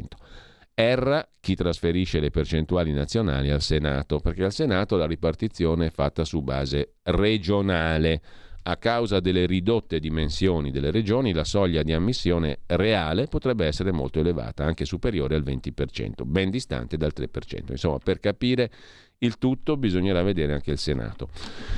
Da mm, Italia Oggi vi segnalo il pezzo di Domenico Cacopardo, prevarrà l'astensionismo, mentre pochi leader politici riescono a seminare emozioni, i partiti hanno privato gli elettori del diritto di poter scegliere i loro rappresentanti, il PD guarda solo agli equilibri interni, alla difesa di posizioni raggiunte e teme l'apertura alla società contemporanea, alle vere riforme. Il PD ha bandito dal suo vocabolario parole eversive per la propria nomenclatura come riformismo e socialdemocrazia. Gli slogan non sono idonei a penetrare nel subconscio degli elettori. La proposta di Salvini, la parola credo, non colpisce la comunità cattolica per contraddizioni insuperabili di chi la propone e non colpisce gli altri che sono abituati a non credere mentre Meloni frena sul nome dei futuri ministri, ma Frattini agli esteri e Andrea Abodi allo sport sembrano sicuri. Abodi è uno degli uomini della leader di Fratelli d'Italia. Sul quotidiano Avvenire le liste di Letta, l'ira degli esclusi e anche un altro articolo su Crisanti, Casini, i quattro giovani under 35 e le candidature del PD. Sul quotidiano nazionale l'intervista a una delle giovani candidate del PD, Caterina Cerroni. Abbiamo alzato la voce e Letta ci ha premiati. Siamo solo cinque. Gli spazi erano pochi per tutti, dice la molisana Caterina Cerroni, 31 anni, coordinatrice nazionale dei giovani del PD, è tra i cinque under 35 candidati da Letta con la concreta speranza di entrare in Parlamento. Una semitrombata invece è Alessia Morani. Scivoliamo a sinistra, io rinuncio al collegio, dice Alessia Morani, deputata del PD uscente e già sottosegretaria al Ministero dello Sviluppo Economico. Ha rinunciato alla candidatura nel collegio di Pesaro uninominale. La rinuncia dipende dal confronto che ho fatto con le persone con cui lavoro nel territorio. Daremo una mano, ma questa non è la nostra partita. Eh, la Morani non ha ottenuto un posto blindato nel proporzionale il collegio è a rischio. E lei si fa fuori da sola, mentre mh, mm, cominciamo dal Corriere con la lunghissima serie di interviste al corteggiatissimo oggi Andrea Crisanti, microbiologo, docente all'Università di Padova che va in lista col PD. Ora servono i tecnici per uscire dall'emergenza, dice il professor Crisanti. Bassetti si deve candidare se vuol fare il ministro, cioè deve fare come me. Che errori sulla Covid, speranza vittima del sistema. Critiche di Salvini è un telemistificatore, ma non faccio attacchi personali, preferisco lottare su idee e futuro, così il Corriere riassume la chiacchierata con Crisanti. La stampa la mette così: Noi il partito del lockdown è la destra che sta con Orban. Che cazzo c'entri poi, scusate la parolaccia, Orban con il lockdown con Crisanti? Lo sa solo la stampa che titola così. Il microbiologo Crisanti dice mi ha convinto il circolo PD di Londra. Scusate la nobiltà, io ho studiato a Oxford. I nostri avversari sono molto pittoresco, no? Viene in mente il personaggio di Enrico Montesano, molto pittoresco. Lo adattiamo a Crisanti. I nostri avversari sono le idee non le persone. Come si chiamava la signora inglese impersonata da Enrico Montesano? Molto pittoresco. Mi ha convinto il circolo PD di Londra, i nostri avversari sono le idee e non le persone, dice Crisanti. Mm, non mi candido perché sono vicino alla pensione. All'Imperial College di Londra mi riprendono subito. Intorno a me esplode la primavera in tutta la sua lussureggiante bellezza. Il profumo della primavera già inonda la città. I sacchetti di rifiuti fermentano pigramente sotto il sole, spargendo forti aromi naturali di cui noi inglesi abbiamo perso il ricordo. ah, ah, eh, ah, oh, molto pittoresco. Italia, giardino d'Europa. Dove anche i marciapiedi diventano aiuole fiorite, dove l'arancione delle bucce d'arancio si confonde con il rosso dei pomodori marci, molto pittoresco. Ma anche le cose belle nascondono piccole insidie. Ai, Mentre passeggiavo con Salvatore. Eh certo, Salvatore. Belle Salvatore, che mi piace a tutte loro. che mi piace a tutte loro, mi ha convinto il circolo del PD di Londra. I nostri avversari sono le idee, non le persone, dice Andrea Crisanti. Nome candido perché sono vicino alla pensione. All'Imperial College mi riprendono subito, molto pittoresco.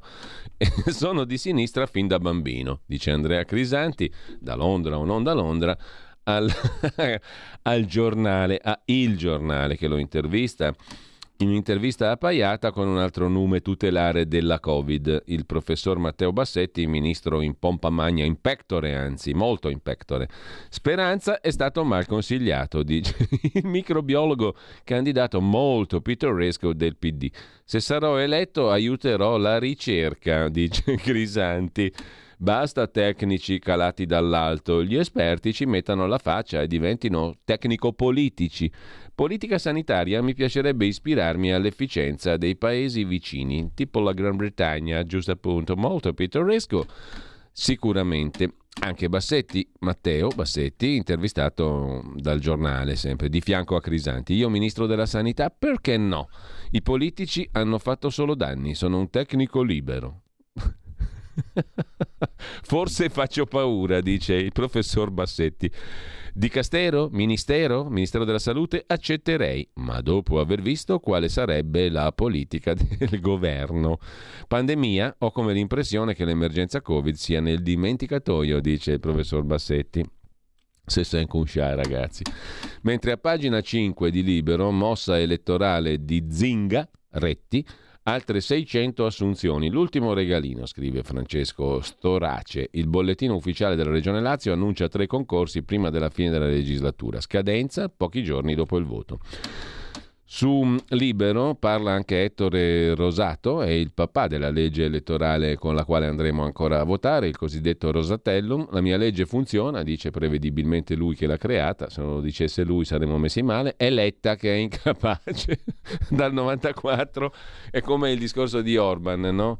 Non, c'è, com'è che era quello di Orban? Scusate perché l'ha detto Crisa. Ah sì, eccolo qua. Mm, noi non siamo il partito del lockdown, dice Crisanti del suo partito, il PD. È la destra che sta con Orban. Quindi, come dire, la stessa logica guida anche questa affermazione. La mia legge elettorale funziona, è Letta che è incapace, è incapace di sfruttarla naturalmente. Quindi qui siamo più vicini a un qualche tipo di logica. Quella di Orban col lockdown è francamente un'affermazione sicuramente molto pittoresca, però un po', un po' difficile da capire. Comunque, dal 94, ma per fortuna che Silvio c'è. Questa è la logica conseguenza di tutto questo ragionamento. Dal 94 si vota con le coalizioni. Ci siamo calati un acido qui eh, in, in, radio stamattina e viene fuori tutta questa roba qua. Beltroni, Prodi, Berlusconi le sapevano fare le coalizioni, ricorda Ettore Rosato, mentre Enrico Letta purtroppo per lui no, non le sa fare le coalizioni. Il presidenzialismo? Noi non ostili in partenza. All'arrivo magari sì, si vedrà. Gli avversari, io non credo a questi appelli sul rischio democratico. La Meloni, chissà perché la Meloni, cioè il, eh, il Salvini, il Berlusconi, la Meloni, il Letta, no, solo per le donne, per le femmine. Usiamo questa parolaccia. Per le femmine si usa il la, la Meloni, la Boldrini. Perché? Scusate, mi dà fastidio, mi dà proprio fastidio. Io non credo, eh? la Meloni, dice anche Ettore Rosato, è un'avversaria politica. Non la contrastiamo accusandola di fascismo. Dopodiché mm, abbiamo le poltrone chiave dell'economia. Meloni, per fortuna Repubblica la mette... Nei titoli non si mette l'articolo, quello almeno ce lo, ce lo scriviamo. Poi nel parlato e nello scritto sì, chissà perché. Il La Russa è eh, eh a pagina 4 della Repubblica, qui l'articolo ci vuole, poltrone chiave dell'economia, Meloni insomma eh, sta prenota- ha prenotato, avrebbe prenotato, pare che abbia prenotato, insomma metterà qualcuno sulle poltrone di Ministro del Tesoro e di CDP, Cassa Depositi e Prestiti che detto per inciso controlla il risparmio postale degli italiani, che sarà una roba antica, però ammonta comunque a centinaia di miliardi di euro. La Cassa Depositi e Prestiti, grazie al risparmio postale, scrive giusto appunto Repubblica con Giovanni Pons, giornalista economico di grande spessore, è decisiva in team e può entrare nel dossier ITA e in tanti altri dossier naturalmente.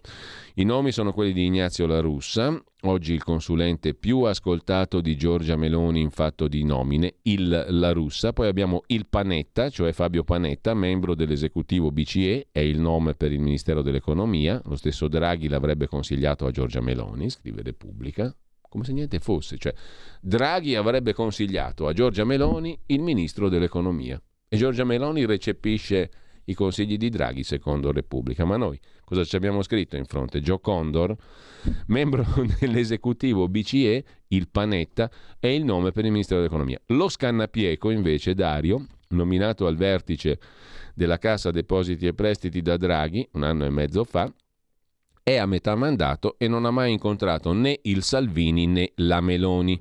Il Starace, lo Starace, Francesco, invece nella primavera vanno a scadenza i vertici di Enel, Starace, Eni, Leonardo e Poste, tutte aziende strategiche per il paese. Ergo la Meloni eh, metterà qualcuno al tesoro, alla cassa depositi e prestiti e nominerà i suoi. Arriviamo adesso al pezzo di Natalia Aspesi sull'illusione delle femministe che votano Meloni soltanto perché donna. Ho ricevuto, ci racconta oggi Natalia Aspesi, questo ce lo leggiamo subito un po' più in dettaglio. Ho ricevuto da Marina Terragni, femminista mm, bella grintosa, un lungo documento firmato da una ventina di associazioni di donne italiane, credo su un centinaio che non la pensano così, sostenute da altrettante straniere. Titolo pacificante e bellicoso insieme, un orizzonte politico comune a donne di tutti i partiti. Segue 1. Citazione di Olympe de Gauche, 1791. Le donne saranno sempre divise le une dalle altre? Non formeranno mai un corpo unico? Segue 2. Proposta elettorale. Nel segno di Carla Lonzi, a 40 anni dalla scomparsa, elettrici e attiviste di tutti i partiti si uniscono nel dono di un programma imprevisto comune, Orizzonti per un cambio di civiltà. Commenti miei. 1. scrive Natalia Aspesi. La protofemminista girondina Olympe de Gauche dei rivoluzionari maschi fu, dai rivoluzionari maschi fu ghigliottinata in quanto fastidiosa con le sue lamentele donnesche. 2. Quando nel 1970 proposi a Italo Pietra, direttore del giorno, un articolo sull'epocale Sputiamo su Hegel, firmato da Carla Lonzi, Quell'uomo fascinosissimo e di gran classe si mise a urlare come un pazzo in piena redazione e non mi licenziò perché ex partigiano e quindi molto democratico. E adesso ragazze, come la mettiamo? scrive l'impareggiabile Natalia Aspesi. Finalmente una di noi, cioè una donna donna, presidente di un partito, tra l'altro quello attualmente più votato, potrebbe diventare i menagrami, eppure lei lo danno per sicuro, la protagonista di un evento storico che il femminismo persegue da quando c'è. Finalmente una donna a capo del governo italiano, cioè un primo ministro che essendo femmina rappresenti il massimo della democrazia, parità, diritti, inclusioni, aiuti, ogni forma di libertà verso un sol dell'avvenire che neanche ti immagini. Eccola Giorgia Meloni, 45 anni di oggi, cioè tipo ragazzina, eppure mamma, vestita classico e seducente, mai un cappello fuori posto, in politica da 30 anni, da quando aveva 15 anni, e già non aveva dubbi da che parte stare. La sua carriera è stata fulminea, perseguita con volontà stupefacente, tutti i gradini superati velocemente per sua sola volontà, fondando con Crosetta e la Russa Fratelli d'Italia a 35 anni, diventandone presidente due anni dopo, a 37, un volto da Madonna, vendicativa, ma fresco rispetto a quello inquietante del suo predecessore Ignazio.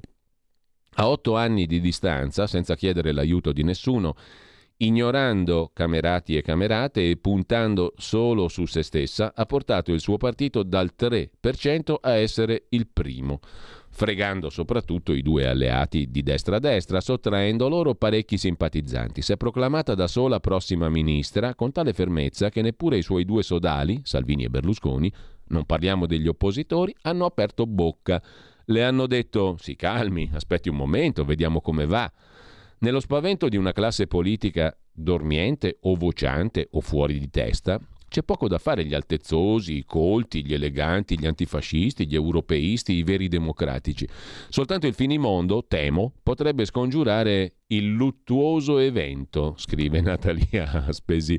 A questo punto mi rivolgo a voi, donne di valore, che avete composto e sottoscritto questo documento davvero importante per contenuto e per un modo di raccontare che ricorda i testi femministi meravigliosi e perduti degli anni 70. E vi chiedo, lo avete proposto anche a Giorgia Meloni che è donna come noi e che però ha fondato un partito di fratelli dimenticando le sorelle?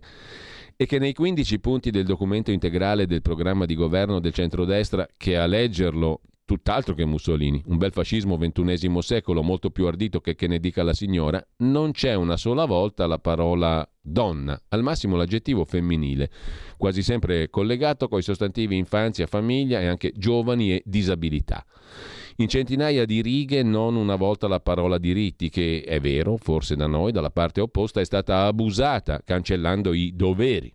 E avete pensato prima di tutto se in questo momento di massima pressione Meloni o chiunque altro avrà il tempo e la pazienza di leggerlo tutto, perché nella sua intensità e verità è di una lunghezza il vostro documento, care donne femministe, a cui non siamo più abituati e infatti io non ho ancora superato la prima intensissima pagina e me ne mancano ancora quattro, intensissime pure loro.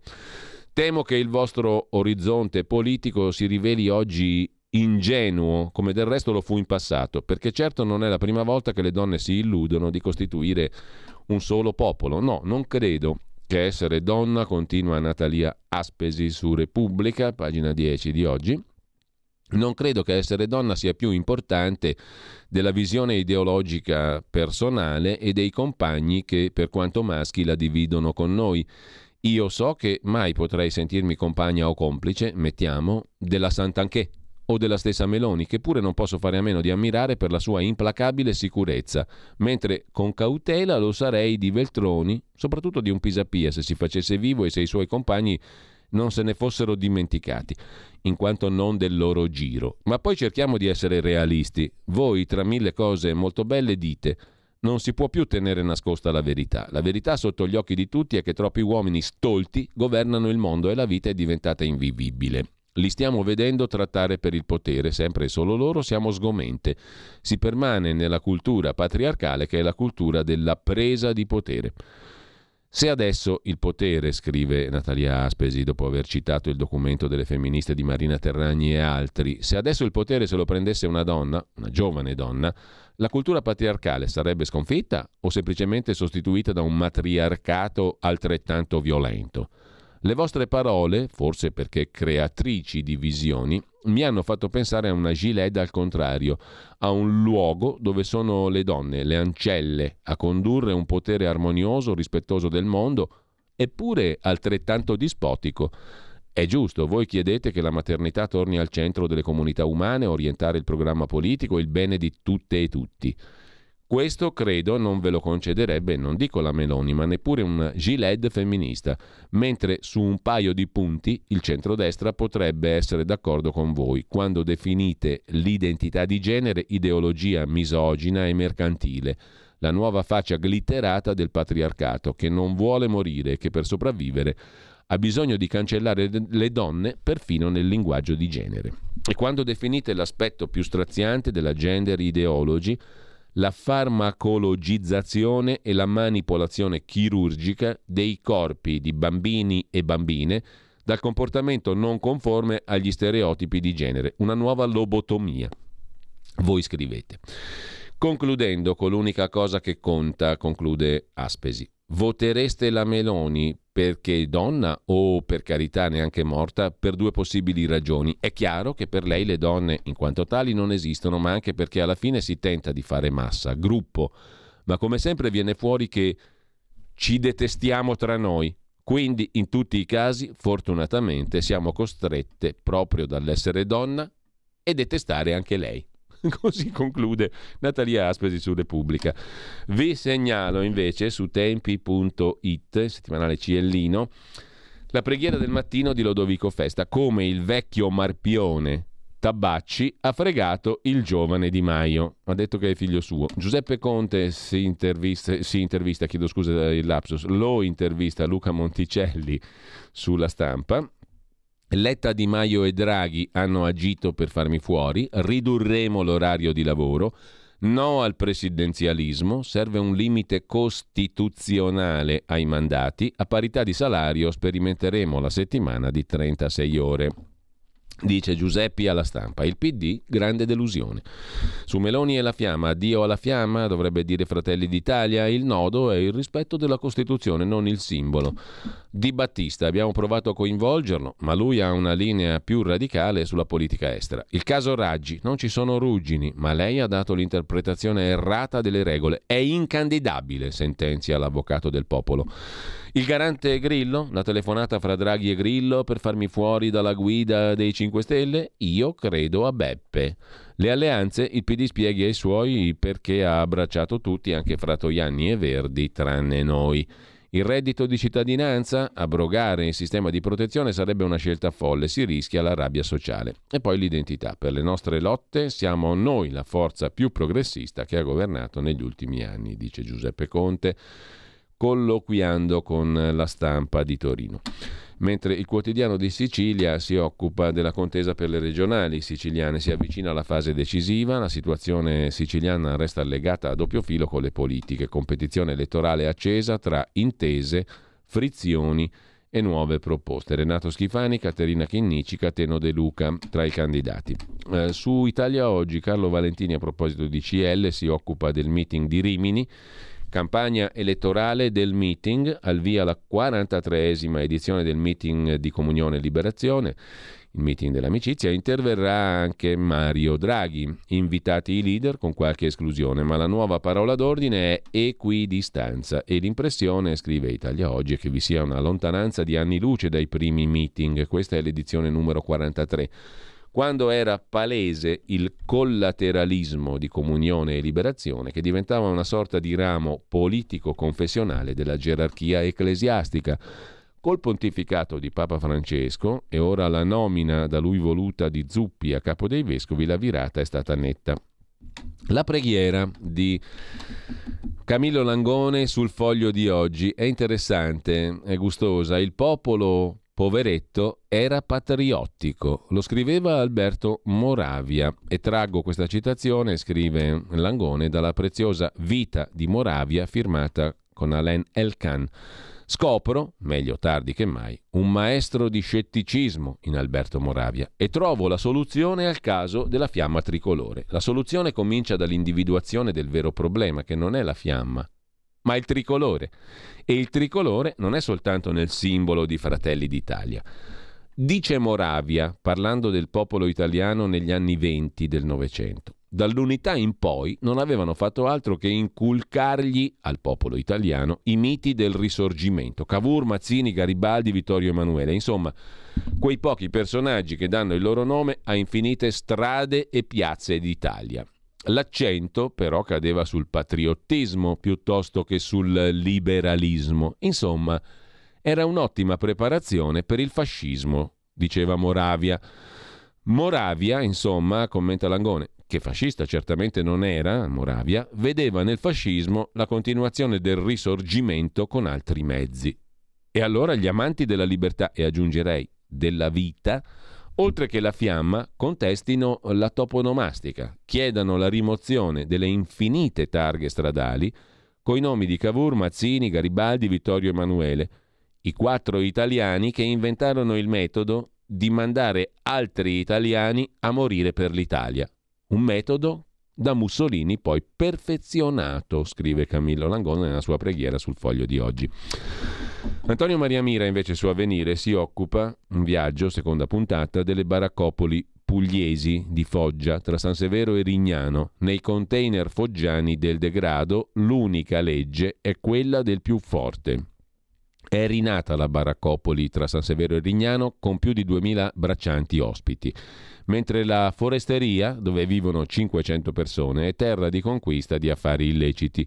Chi prova a invocare la legalità deve subire violente reazioni. E questo naturalmente nella Italia di cui sopra, quella lì dei patrioti, no? nella patriottica Italia ci sono isole fuori legge che ogni anno puntualmente si ripete questa storia, lì vige l'illegalità, il bracciantato agricolo più illegale e criminale, San Severo, Foggia, tollerato ogni anno. Ogni anno che Zeus manda in terra siamo lì. Agli schiavi, alle baraccopoli, agli immigrati usati come schiavi per raccogliere i pomodori e via dicendo. 2000, eh? stiamo parlando di migliaia di persone, non di robetta. Sul giornale, invece, a proposito di roba bella, la violenza di questi personaggi, trapper chiamiamoli così, Elia di Genova. Questo ha ben 26 anni, non è neanche un bambino. Romano, conosciuto come Elia 17 Baby.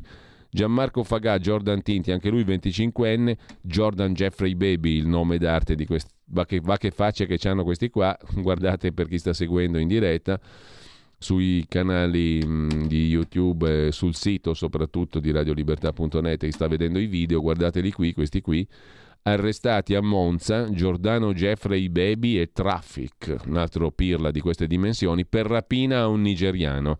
Ti ammazziamo perché sei nero, i due dicevano. In cella a Olbia, in Sardegna, Elia 17 baby ha accoltellato un uomo. Sarebbero i trapper, questi idioti qua. Assalti in Corso Como, invece, sempre il giornale si occupa di movida violenta, col coltello negli slip. Coppia di ventenni in cella.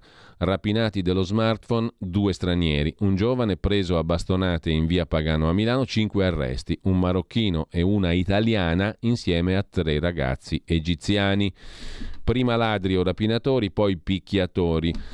Disposti a tutto, una movida violenta come non si vedeva da un po' in una città che dovrebbe essere semivuota per le ferie agostane, ma che si popola di personaggi decisi a viaggiare borderline, come il marocchino di 23 anni e la siciliana di 22enne, madre di due figli piccoli, che la notte del 12 agosto avevano rapinato il cellulare a due marocchini in Corso Como e li avevano poi aggrediti a calci pugni e colpi di bottiglia. Ieri il GIP, Guido Salvini, ha convalidato il fermo di questi bei soggetti.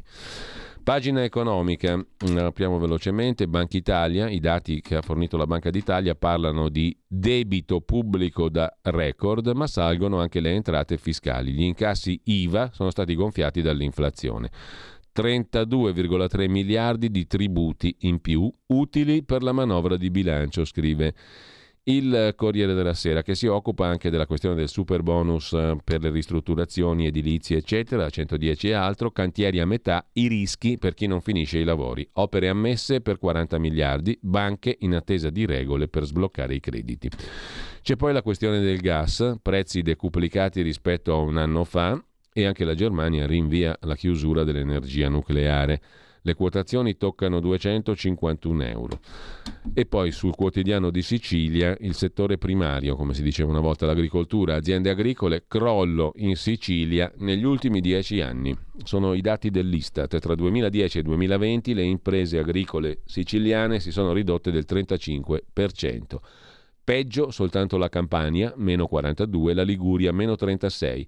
La Sicilia resta leader negli agrumi. Le coltivazioni dell'isola rappresentano il 55% del totale nazionale, scrive il quotidiano di Sicilia. A ottobre 2020 risultano attive in Italia 1.133.023 aziende agricole. Negli ultimi 38 anni scomparse quasi due aziende agricole su tre. Apriamo rapidissimamente perché il tempo non basta mai. Siamo già alle 9.10, pensate un po', care amiche e cari amici all'ascolto, come avrebbe detto Mike Buongiorno, pensate un po', siamo già alle 9.10. Pagina degli esteri, Gran Bretagna, la carica dei 10.000. C'è un interessante articolo a pagina 4 di Avvenire, firmato da Ashford, da Angela Napoletano, gli inglesi che addestrano gli ucraini. Un reportage appunto su Avvenire pagina 4. I ragazzi e le ragazze condividono tre settimane di formazione in quattro campi nel sud della Gran Bretagna. Quando sarà il momento di tornare in patria, dicono gli ucraini britannici, avrò imparato a combattere. I campi di addestramento per i 10.000 persone, 10.000 combattenti ucraini in Gran Bretagna. E ehm, sempre rimanendo alla pagina degli esteri, l'articolo di Gian Michalessin, esplosioni e raid, ma la Crimea resterà russa a proposito di Ucraina. Kiev fa sapere che la smilitarizzazione è iniziata, la riconquista della Crimea, ma eh, l'Ucraina non ha sufficiente forza militare per riconquistare la Crimea. Antonino Danna, il nostro Antonino Danna, oggi si occupa di Stati Uniti su Italia, chiedo scusa, Italia Oggi, pagina 9, gli Stati Uniti devono togliersi di mezzo, la riunificazione avverrà con le buone o con le cattive. Dalla contesa fra Cina e Taiwan devono togliersi di mezzo gli Stati Uniti, questa è la posizione ufficiale di Pechino, l'agenzia Xinhua. Nel libro bianco intitolato La questione taiwanese e la nuova riunificazione e la riunificazione cinese nella nuova era, si legge docu- nel documento alcune forze negli Stati Uniti fanno di tutto per minare, mettere pressione a Pechino servendosi di Taiwan come grimaldello. A proposito di americani, la loro presenza in Africa è oggetto di un articolo di analisi difesa.it a firma di Francesco Palmas. Il generale Townsend, fino a ieri alla testa dello US Africa Command, ha espresso il 26 luglio la sua posizione sul dispiegamento di truppe statunitensi in Africa e sulle attuali minacce alla sicurezza in tutto il continente. Parlando a una conferenza stampa a Stoccarda, in Germania, Townsend ha affermato che il presidente Biden ha autorizzato il Dipartimento della Difesa degli Stati Uniti a ripristinare una piccola e persistente presenza militare statunitense in Somalia. La missione in Somalia non è cambiata, le forze americane continueranno ad equipaggiare, addestrare, consigliare e assistere i partner somali per degradare Al-Shabaab, che è il braccio di Al-Qaeda. In Nord Africa siamo interessati a proteggere il fianco meridionale della Nato, insomma mm, in Africa occidentale Al-Qaeda è presente, insomma gli Stati Uniti non si disinteressano dell'Africa, scrive Analisi Difesa. Mentre sul caso Vi segnalo il pezzo su asianews.it di Fadinun, l'assalitore di Rushdie, la presunta radicalizzazione libanese e l'asse con l'Iran. I genitori dell'aggressore di Salman Rushdie, Hadi Matar, provengono dal villaggio meridionale di frontiera di Yarun, area controllata da Hezbollah, da cui sono emigrati 30 anni fa. L'avvicinamento all'Islam estremo avvenuta forse durante un soggiorno nel 2018, l'inchiesta statunitense, i risvolti per la regione medio orientale e Khamenei che ha ricordato che la fatua contro Rashdi è solida e irrevocabile. Sul caso c'è un bell'articolo di Giulio Meotti a colloquio con Robert Redeker, filosofo francese finito in clandestinità dopo il caso di Ratisbona, le parole di Papa Benedetto XVI da lui commentate, da Redeker commentate, che gli sono valse una minaccia di morte anche a lui. Fatua contro l'Occidente, titola oggi Il Foglio, pagina 1 dell'inserto, l'articolo e la chiacchierata di Meotti con Redeker. Intitoliamo scuole a Salman Rushdie e trasliamo le spoglie di padre Hamel e di Samuel Paty al Pantheon. L'attacco a Rushdie, dice Redeker, è un segno della uberizzazione del terrorismo islamista, cioè della sua circolazione planetaria. Non si è discusso delle idee espresse da Ratzinger a Ratisbona, così come Jean-Paul Sartre non voleva sentir parlare dei gulag, ricorda Redeker. E torniamo ad Asia News, perché su Asia News c'è un articolo dedicato a un signore cinese, Raymond Yeung, di Hong Kong, perse un occhio per una pallottola della polizia di Hong Kong, voi vi aspettereste che sia risarcito? No, nove mesi di carcere a lui, condannato per assemblea illegale dopo aver già dovuto abbandonare il lavoro di insegnante.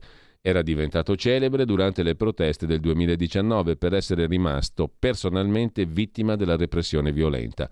Amici ed ex studenti gli hanno reso omaggio in aula a Hong Kong, questa è la sua figura la figura di Raymond Yeung, condannato a nove mesi perso di carcere, dopo aver perso un occhio per una pallottola della polizia. Bella la Cina. Proposito della quale il grande fratello di Xi Jinping, la Cina, mette le mani sugli algoritmi di TikTok, coinvolto anche Alibaba social media e e-commerce costretti a consegnare dati segreti. Miliardi di dati per una stretta da parte del regime cinese di Xi Jinping. In Scozia invece, primo caso al mondo, assorbenti gratis per tutte le donne per legge contro la povertà. Una cosa molto curiosa e divertente la racconta con prosa sempre brillante e molto gustosa Roberto Giardina da Berlino per Italia Oggi tratteggiando il profilo dell'ultimo playboy tedesco, Rolf Eden. Questa figura ormai non esiste più, playboy era una roba che si usava negli anni 50, 60, 70, tutto al più. Rolf Eden ha infatti 92 anni, è morto l'altro giorno. Un giornale cittadino lo definì il berlinese più penoso. Lo ritengo un complimento, commentò lui. Quando incontro una bella donna le do il mio biglietto, se è intelligente mi chiama. Tra l'altro una vita incredibile, affascinante, un sopravvissuto al suo tempo, lo racconta Roberto Giardina. Si era lasciato dimenticare da tutti perché nell'era del Me Too non avrebbe avuto vita facile. Si vantava di aver conquistato 3.000 donne, ebbe sette figli da sette compagne diverse, va ricordato perché era un simbolo di Berlino e a suo modo d'Europa, scrive Giardina. Bambino ebreo, sfuggito a Hitler, volle tornare a Berlino, la sua città, e ai tempi della cortina di ferro, nel cuore dell'opprimente Germania comunista, condusse una battaglia in difesa di una vita leggera, allegra, un conforto per tutti i berlinesi, anche quanti non erano mai entrati nel locale che lui conduceva, si chiamava Big Eden. Era nato nel 1930, quando aveva tre anni, all'avvento di Hitler, il padre fuggì con la famiglia a Tel Aviv. Sono stato fortunato, raccontava Rolf Eden. Eh, fortunato che mio padre fosse così intelligente da capire subito come sarebbe andata a finire. A 18 anni combatté a fianco di Rabin, politico israeliano, nella prima guerra per la sopravvivenza di Israele. Il suo reparto aveva 1200 uomini, alla fine i superstiti erano 400. Negli anni 50 se ne andò a Parigi, fece l'autista, il cameriere, il barista, il venditore di auto, lo chiamavano per qualche parte in qualche film. Quando Berlino offrì 6.000 marchi a chi volesse tornare, accolse l'invito. Ma non per i soldi, disse. Avevo il diritto di vivere dove ero nato. Iniziò come barista, portiere di notte, riuscì ad aprire il primo nightclub sulla Kurfürstendamm con il suo nome, nel viale simbolo del capitalismo. Ma era la Berlino triste della guerra fredda, che sopravviveva come una zattera nel cuore della DDR, una sfida divenne il re della vita notturna, l'ultimo playboy in una metropoli che sembrava ancora un paese di provincia. Molto bello il ritratto di quest'uomo. Siamo arrivati alla fine degli articoli interessanti. Torniamo a questo punto, sono le 9.19. Ragazzi, oggi è una tirata incredibile. Pensate un po', come avrebbe detto appunto Mike Buongiorno. Dai, facciamo la prima pausa musicale, così riordiniamo un attimo le idee, vediamo anche cosa succede nel corso della giornata su Radio Libertà. Alle 9.30 c'è con noi il sempre ottimo grande maestro, e non c'è allusione massonica, o forse sì, Carlo Cambi. Alle 9.30 per gli scorretti, parleremo di un bel po' di cose e poi vediamo cosa c'è. Intanto la prima pausa musicale di oggi, cos'è che ci ascoltiamo? Beh, vediamo. Prima lo ascolto. No, il crepuscolo degli dei mi sembra una. Sì, dai, facciamo, andiamo per ordine. Oggi, 17 agosto, tocca a Richard Wagner. Niente po', po di meno.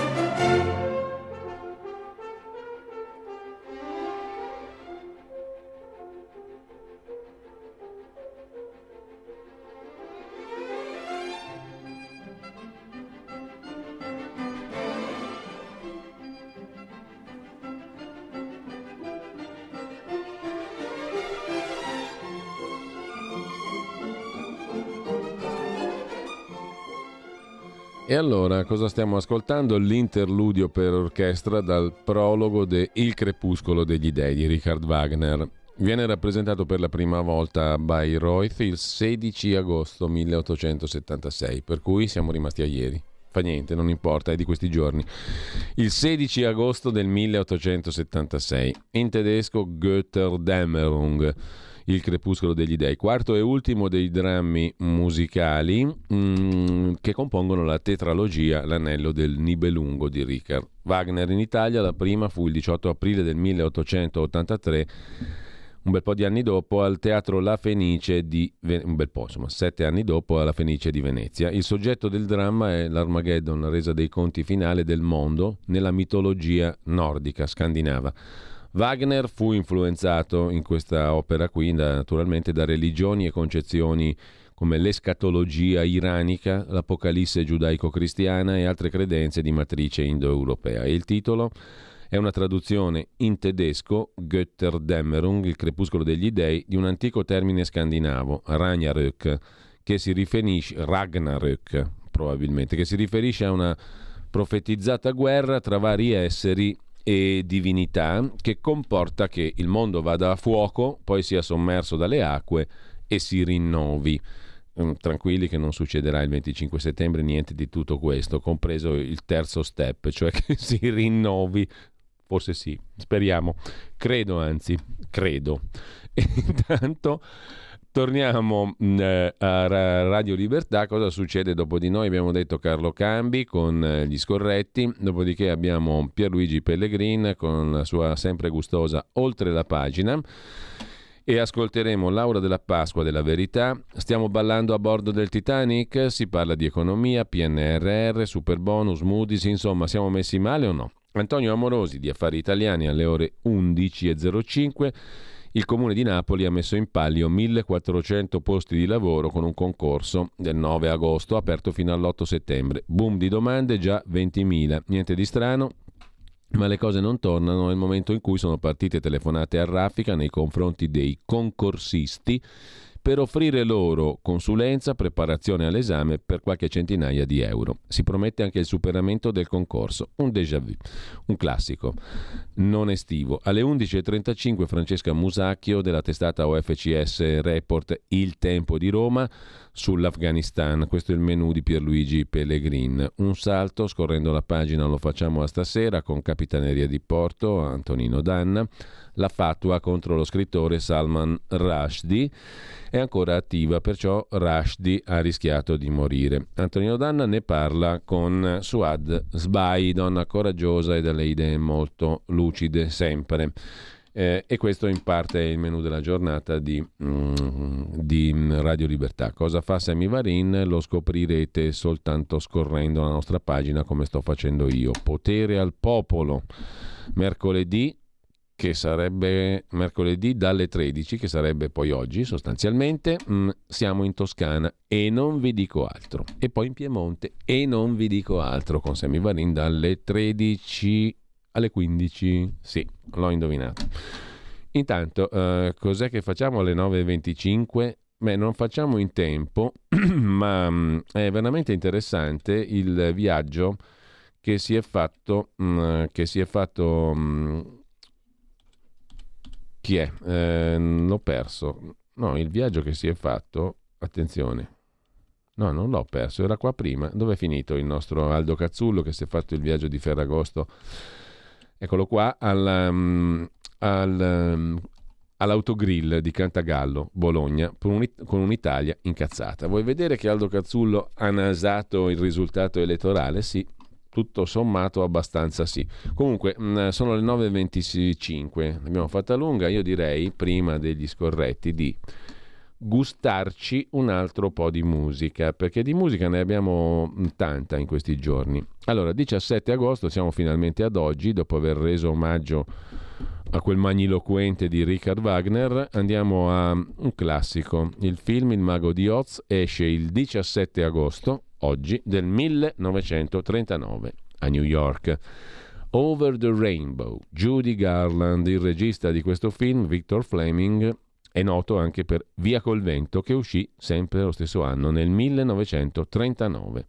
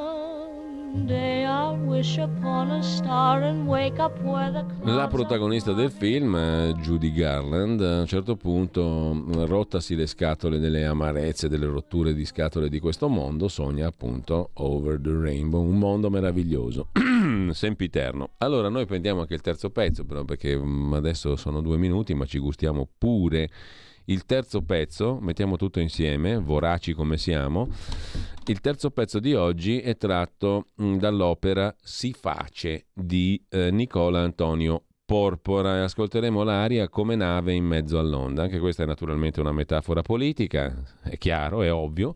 Come nave in mezzo all'onda, interpretata dal superbo soprano Cecilia Bartoli Nicola Antonio Porpora nacque a Napoli oggi il 17 agosto del 1686, compositore, maestro di canto, uno dei più celebri compositori della sua epoca, soprattutto per l'opera. Si face, chi era costui? Fu un sovrano della Numidia che cos'è la Numidia? Anticamente era identificata come Numidia, quella parte del Nord Africa che noi oggi chiamiamo più o meno Maghreb, compresa tra la, Mauret- la Mauritania, più o meno l'attuale Marocco, e i territori controllati da Cartagine, che sarebbero l'attuale Tunisia. La Numidia corrispondeva alla parte nord-orientale dell'attuale Algeria. Ospitò diversi regni berberi e poi divenne una provincia dell'impero romano con cui si alleò proprio si face contro Cartagine, ma gliene incolse perché divenne schiavo di Roma. Schiavo di Roma. Dall'opera si face come nave in mezzo all'onda.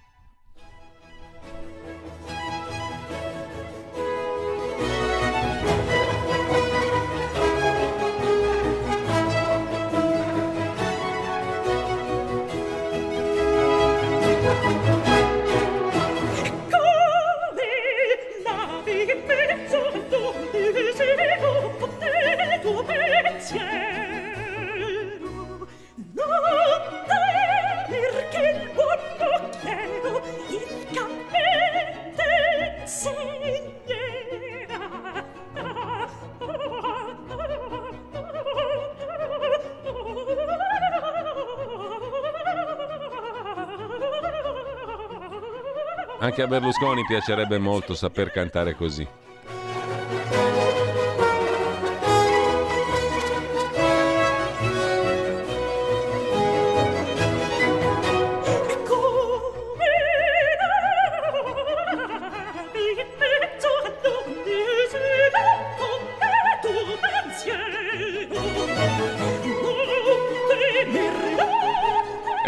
Lasciamo questa meravigliosa metafora politica, schiavi di Roma come nave in mezzo all'onda, eh, dall'opera Si face di Nicola Antonio Porpora, la superba voce di Cecilia Bartoli, che neanche Berlusconi riesce a cantare così. Ci sentiamo tra pochissimo. Ah, subito dopo ascolterete un altro pezzo memorabilissimo, impareggiabile. Mm. A guy what takes its time, un ragazzo che si prende il suo tempo, che non va di corsa, che fa le cose per bene, con calma e l'allusione è, è chiara, evidente e limpida perché a cantare è Mae West, nata Mary Jane West a New York oggi il 17 agosto 1893, attrice statunitense, star del musical, sex symbol del cinema, forse il primo sex symbol, fu maestra del doppio senso, scandalizzò l'America perbenista e puritana del suo tempo, cioè dei primi anni del Novecento. Anche qui, a guy what takes its time, un ragazzo che non deve andare troppo di corsa, cioè deve mettere il giusto tempo a fare le cose. Chiaro? Avete ascoltato la rassegna stampa.